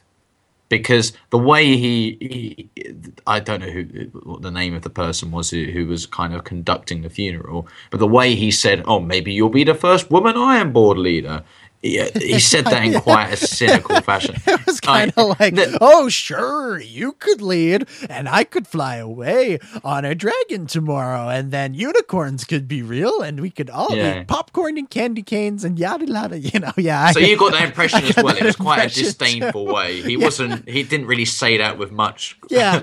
Yeah. uh, belief behind it. Yeah, I mean, you you know what. Uh, we don't you don't need reminding usually that you know the game Game of Thrones is very much a the, the, the world is very much male dominated, male ruled. Uh, the uh, you know women are not treated all that well. Um, case in point, last season, I'm Unbowed, Unbent, Unbroken. Um, but it, yeah, it it definitely it definitely Yara is, is, is the one who probably should win.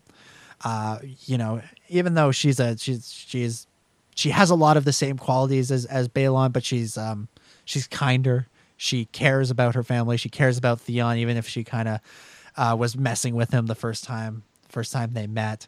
I uh, she seems a bit smarter as well. Yeah, she. Oh yeah, she definitely seems smarter. So she she probably should be the one to rule. Although you know people said that about Stannis, and then eh, you know child burning and all that. Um, so, uh, but uh, you get the impression it'll probably be the, be this Euron character.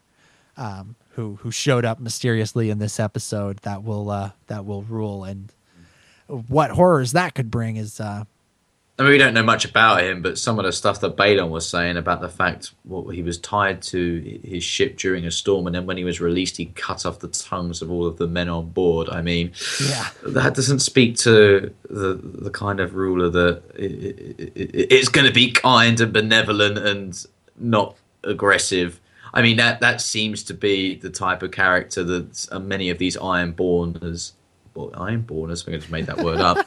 uh, you know, the, the, the the members of the the Ironborn family um, seem to adhere to.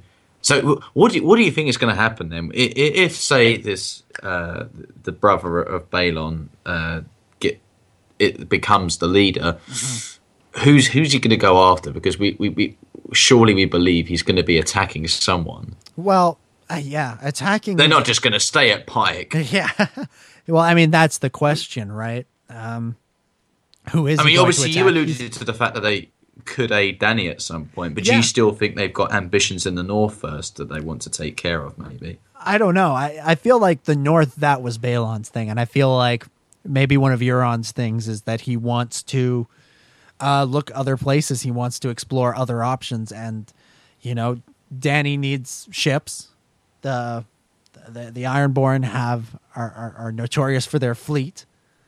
Uh, and I and there's definitely a seems like there's a situation there, and I think it's it's either hinted at or is has maybe it's happened in the books. I'm not 100 percent sure, but it, it's definitely seemed to be implied um, that that's where he'll head.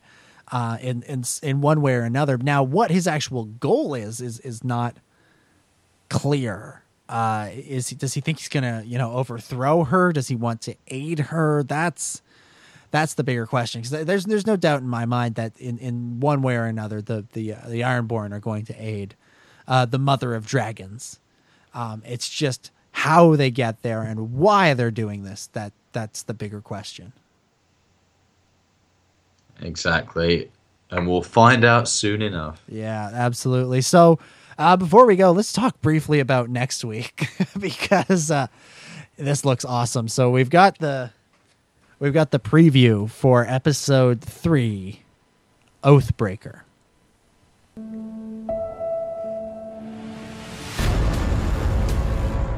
They think you're some kind of god.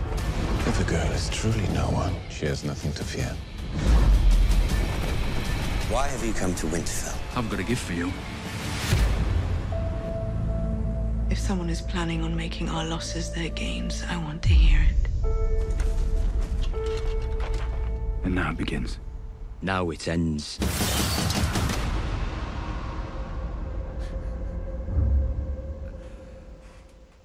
Oh man, and the uh, the synopsis for the episode: um, Daenerys meets her future. Bran meets the past. Tommen confronts the High Sparrow. Arya trains to be no one. Varys finds an answer. and Ramsay gets a gift. And I, I think from that preview, I think your your theory about Theon going back, that that that looks like that might be uh we might be seeing that happen. Um, obviously, some interesting stuff with uh with with Jon and, and the reaction to what's going to happen. I'm I'm curious about what answer Var, uh, Varys is going to find, uh, and and um, what they mean when they say uh, Daenerys meets her future. Is, is that in some sort of like um, literal like this like she meets some other strong female ruler out there, or does she meet like you know one potential future when she sees the um the other um um uh, Dothraki widows. You know, is is it like when like like in the Force Force Awakens when Rey is cleaning uh, her scavenge and she looks across the table and she sees that old woman who's cleaning basically the same thing and she sort of sees like that's what her future is going to be if she doesn't get off Jakku. Is that kind of what Danny might see, or could she see something a little bit more, a little bit uh, more exciting? Uh, but then, of course, the big thing, and you see it in the preview, and it's mentioned here: Bran meets the past. Uh, looks like looks like we've got Ned Stark back, a young Ned Stark, and it A looks bit older than he was in the last episode. Yes, that's true. That's true. Um, and he and then you know the soldier that he goes to fight says, and, and now it begins. And Ned, we assume, says, and now it ends. And I, I have to say, I, it looks like they they cast someone to look like a young Sean Bean, and then they cast someone to do a young Sean Bean voice, and those two people are not necessarily the same. Uh, just the way just the way the voice comes across, and that might just be trailer editing. It may be a lot better in the episode, but man, uh, what what just just generally, what are you hoping for next week? I'm looking forward, of course, to the to the Jon Snow stuff. That's that's going to be the big thing that everyone's going to talk about. But I'm I'm equally curious to know what's going to happen in King's Landing. The idea of Tommen confronting the High Sparrow could be very interesting, and I think that could spark something. I yeah, I, I really want to see what goes down in King's Landing. That that story is beginning to heat up, and I want to see a bit more of Robert Strong. We, you know, we saw him, you know, pretty much bash someone's head in by Yeah. pushing him against the wall, so we know what he's capable of. Um, and, we, and you saw the fear in the eyes of the sparrows when he, walked down those stairs, and then Oh, when yeah. Cersei went back up, they all went. so yeah, that's that's from my point of view. What about you? What's what's the thing that you're most looking forward to seeing? Well, I'm looking forward to seeing uh, Ned Stark again, even if it is the young, younger, youngish uh, Ned Stark. It's not Sean Bean. I kind of wish they had have just brought Sean Bean back and kind of done him up in some makeup to look make him look younger, but that probably wouldn't have made sense. You know, it's, it's this is supposed to be like 15, 20 years uh, prior to the events of the first season, so you know, Sadly, I don't think it's quite like you know if Ian Mc- Ian McDiarmid when obviously he was Yeah. the Emperor in Return of the Jedi. He was actually a young actor. Sadly, uh, Sean Bean has, has aged. Yeah. Um, but so I- I'm really looking forward to that, and of course the the Jon stuff, and I, I'm curious to see what's going on with Ramsay. I'm really curious to see what that's going to be. I like your uh, your Theon theory, and it looks like we might see that play out. And uh, Varys finds an answer. I, that that that's not in the preview, uh, in the the video preview. It's just in the um, little synopsis. Um, but that that's intriguing. What what does you know? Anytime Varys finds something out, it's it's probably pretty important. And, and now, as I'm saying, this is probably going to be who's behind the Sons of the Harpy, which that could be huge, or it could be could be nothing. You never know. Uh, and of course, the Jon. Yeah, I mean, does it mean he finds an answer to a riddle or maths question? We don't know. yeah, he gets called up to the board and he has to answer the math question. Ugh. Yeah, um, and of course the Jon stuff. And what's interesting about the little the, the little written synopsis that we got is that it was released prior to this episode airing, the uh, home, the one we were talking about. So there's no mention of Jon Snow. They could they had to leave out one of the most important aspects of the episode to avoid spoiling it. Uh, but yeah, so it looks like next week with Oathbreaker, things are going, going to get very interesting. And with that, I think we will wrap things up for this week. What an episode! What a fun episode to talk about! and What a fun, uh, fun podcast to record. Hopefully, you enjoyed listening to it as much as we enjoyed recording it. Uh, of course, talking about the episode Holmes, uh, season six, episode two of Game of Thrones. And as I'm lo- lo- just continuing the thought on Oathbreaker, we were talking about, you know, Jon Snow and his vows to the Night's Watch. Well, and when he might break those, and how. Well, maybe he, maybe he's the oath oathbreaker that's being referred to in the title. Maybe that maybe we're getting that sooner. I mean, everything we everything is happening sooner than we expected, so that would be uh, no surprise.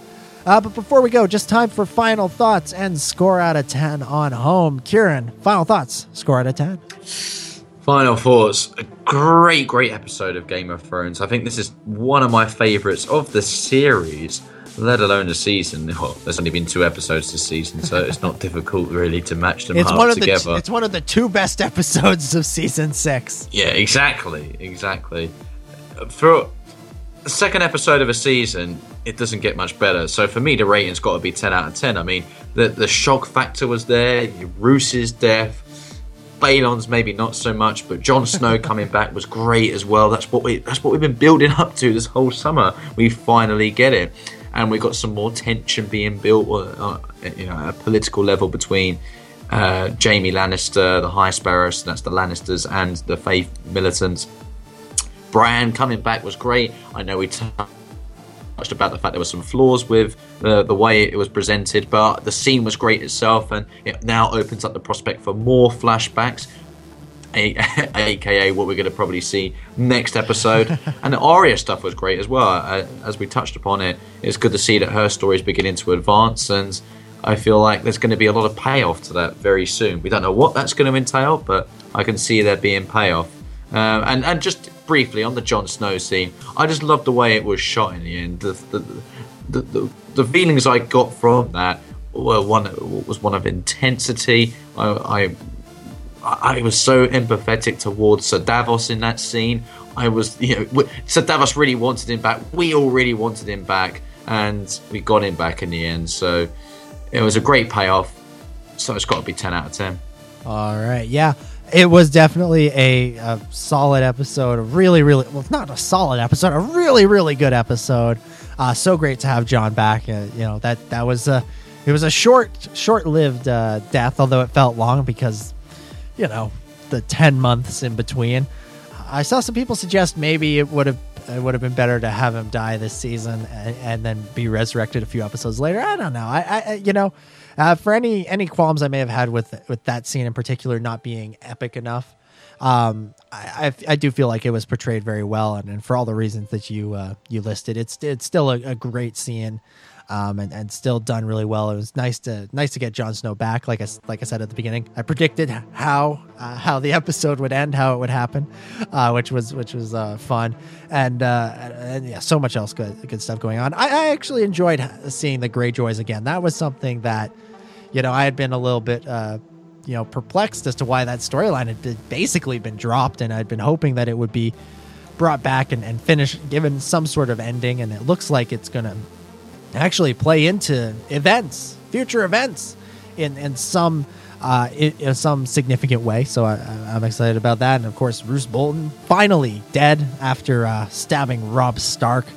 Uh, I would say he got what he deserved if it weren't for the fact that Ramsay Bolton is now in control of the North, and that's not a good thing at all. It's funny though, isn't it? It's almost like the Game of Thrones writers gave us something we wanted, but then gave us something that we didn't want as well. Yeah, exactly.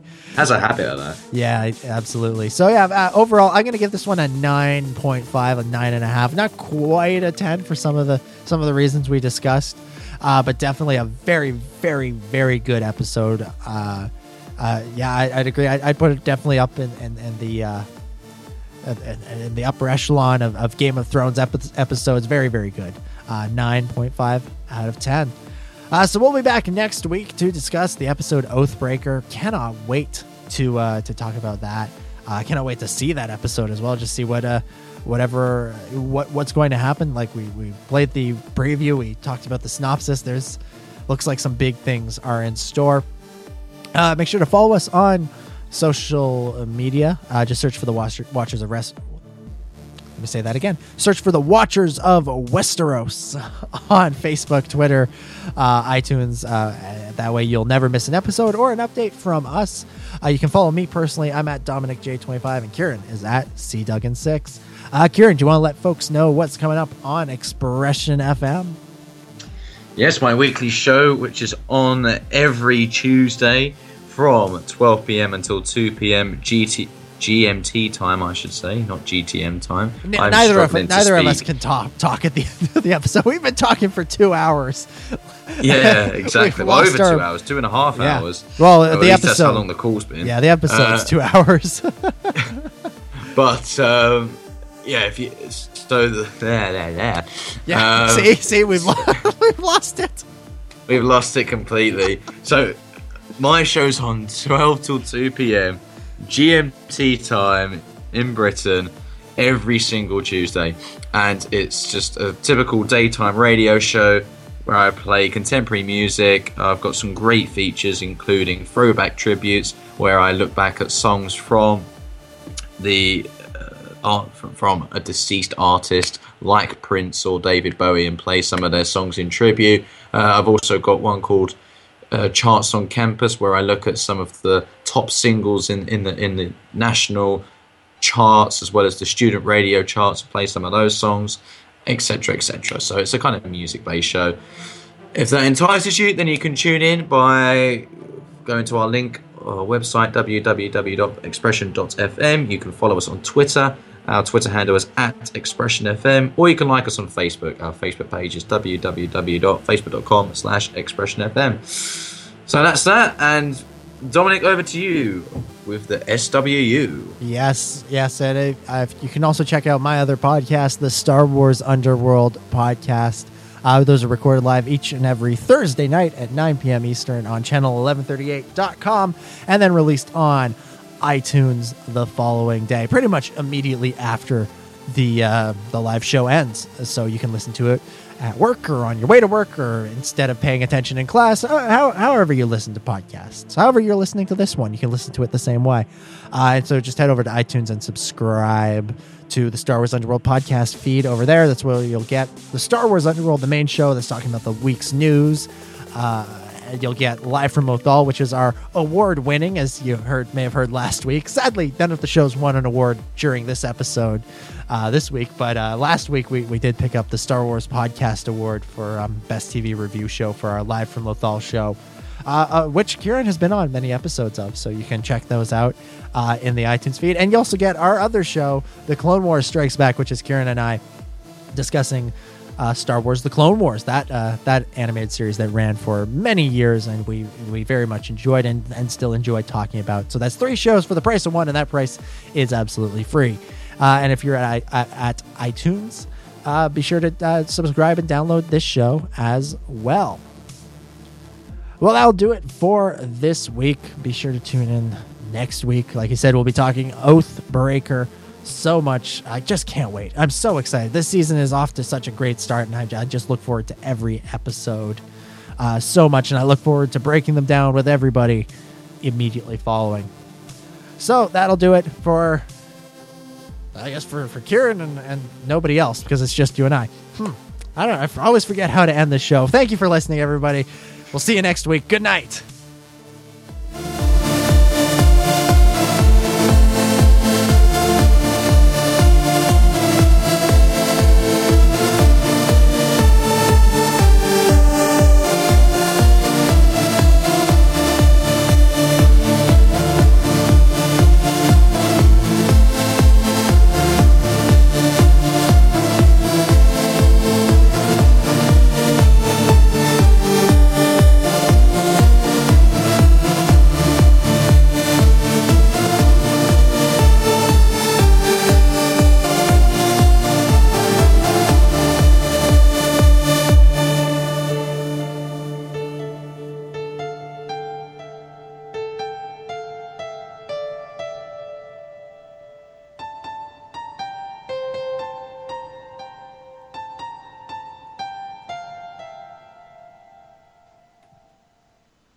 It's a wrap.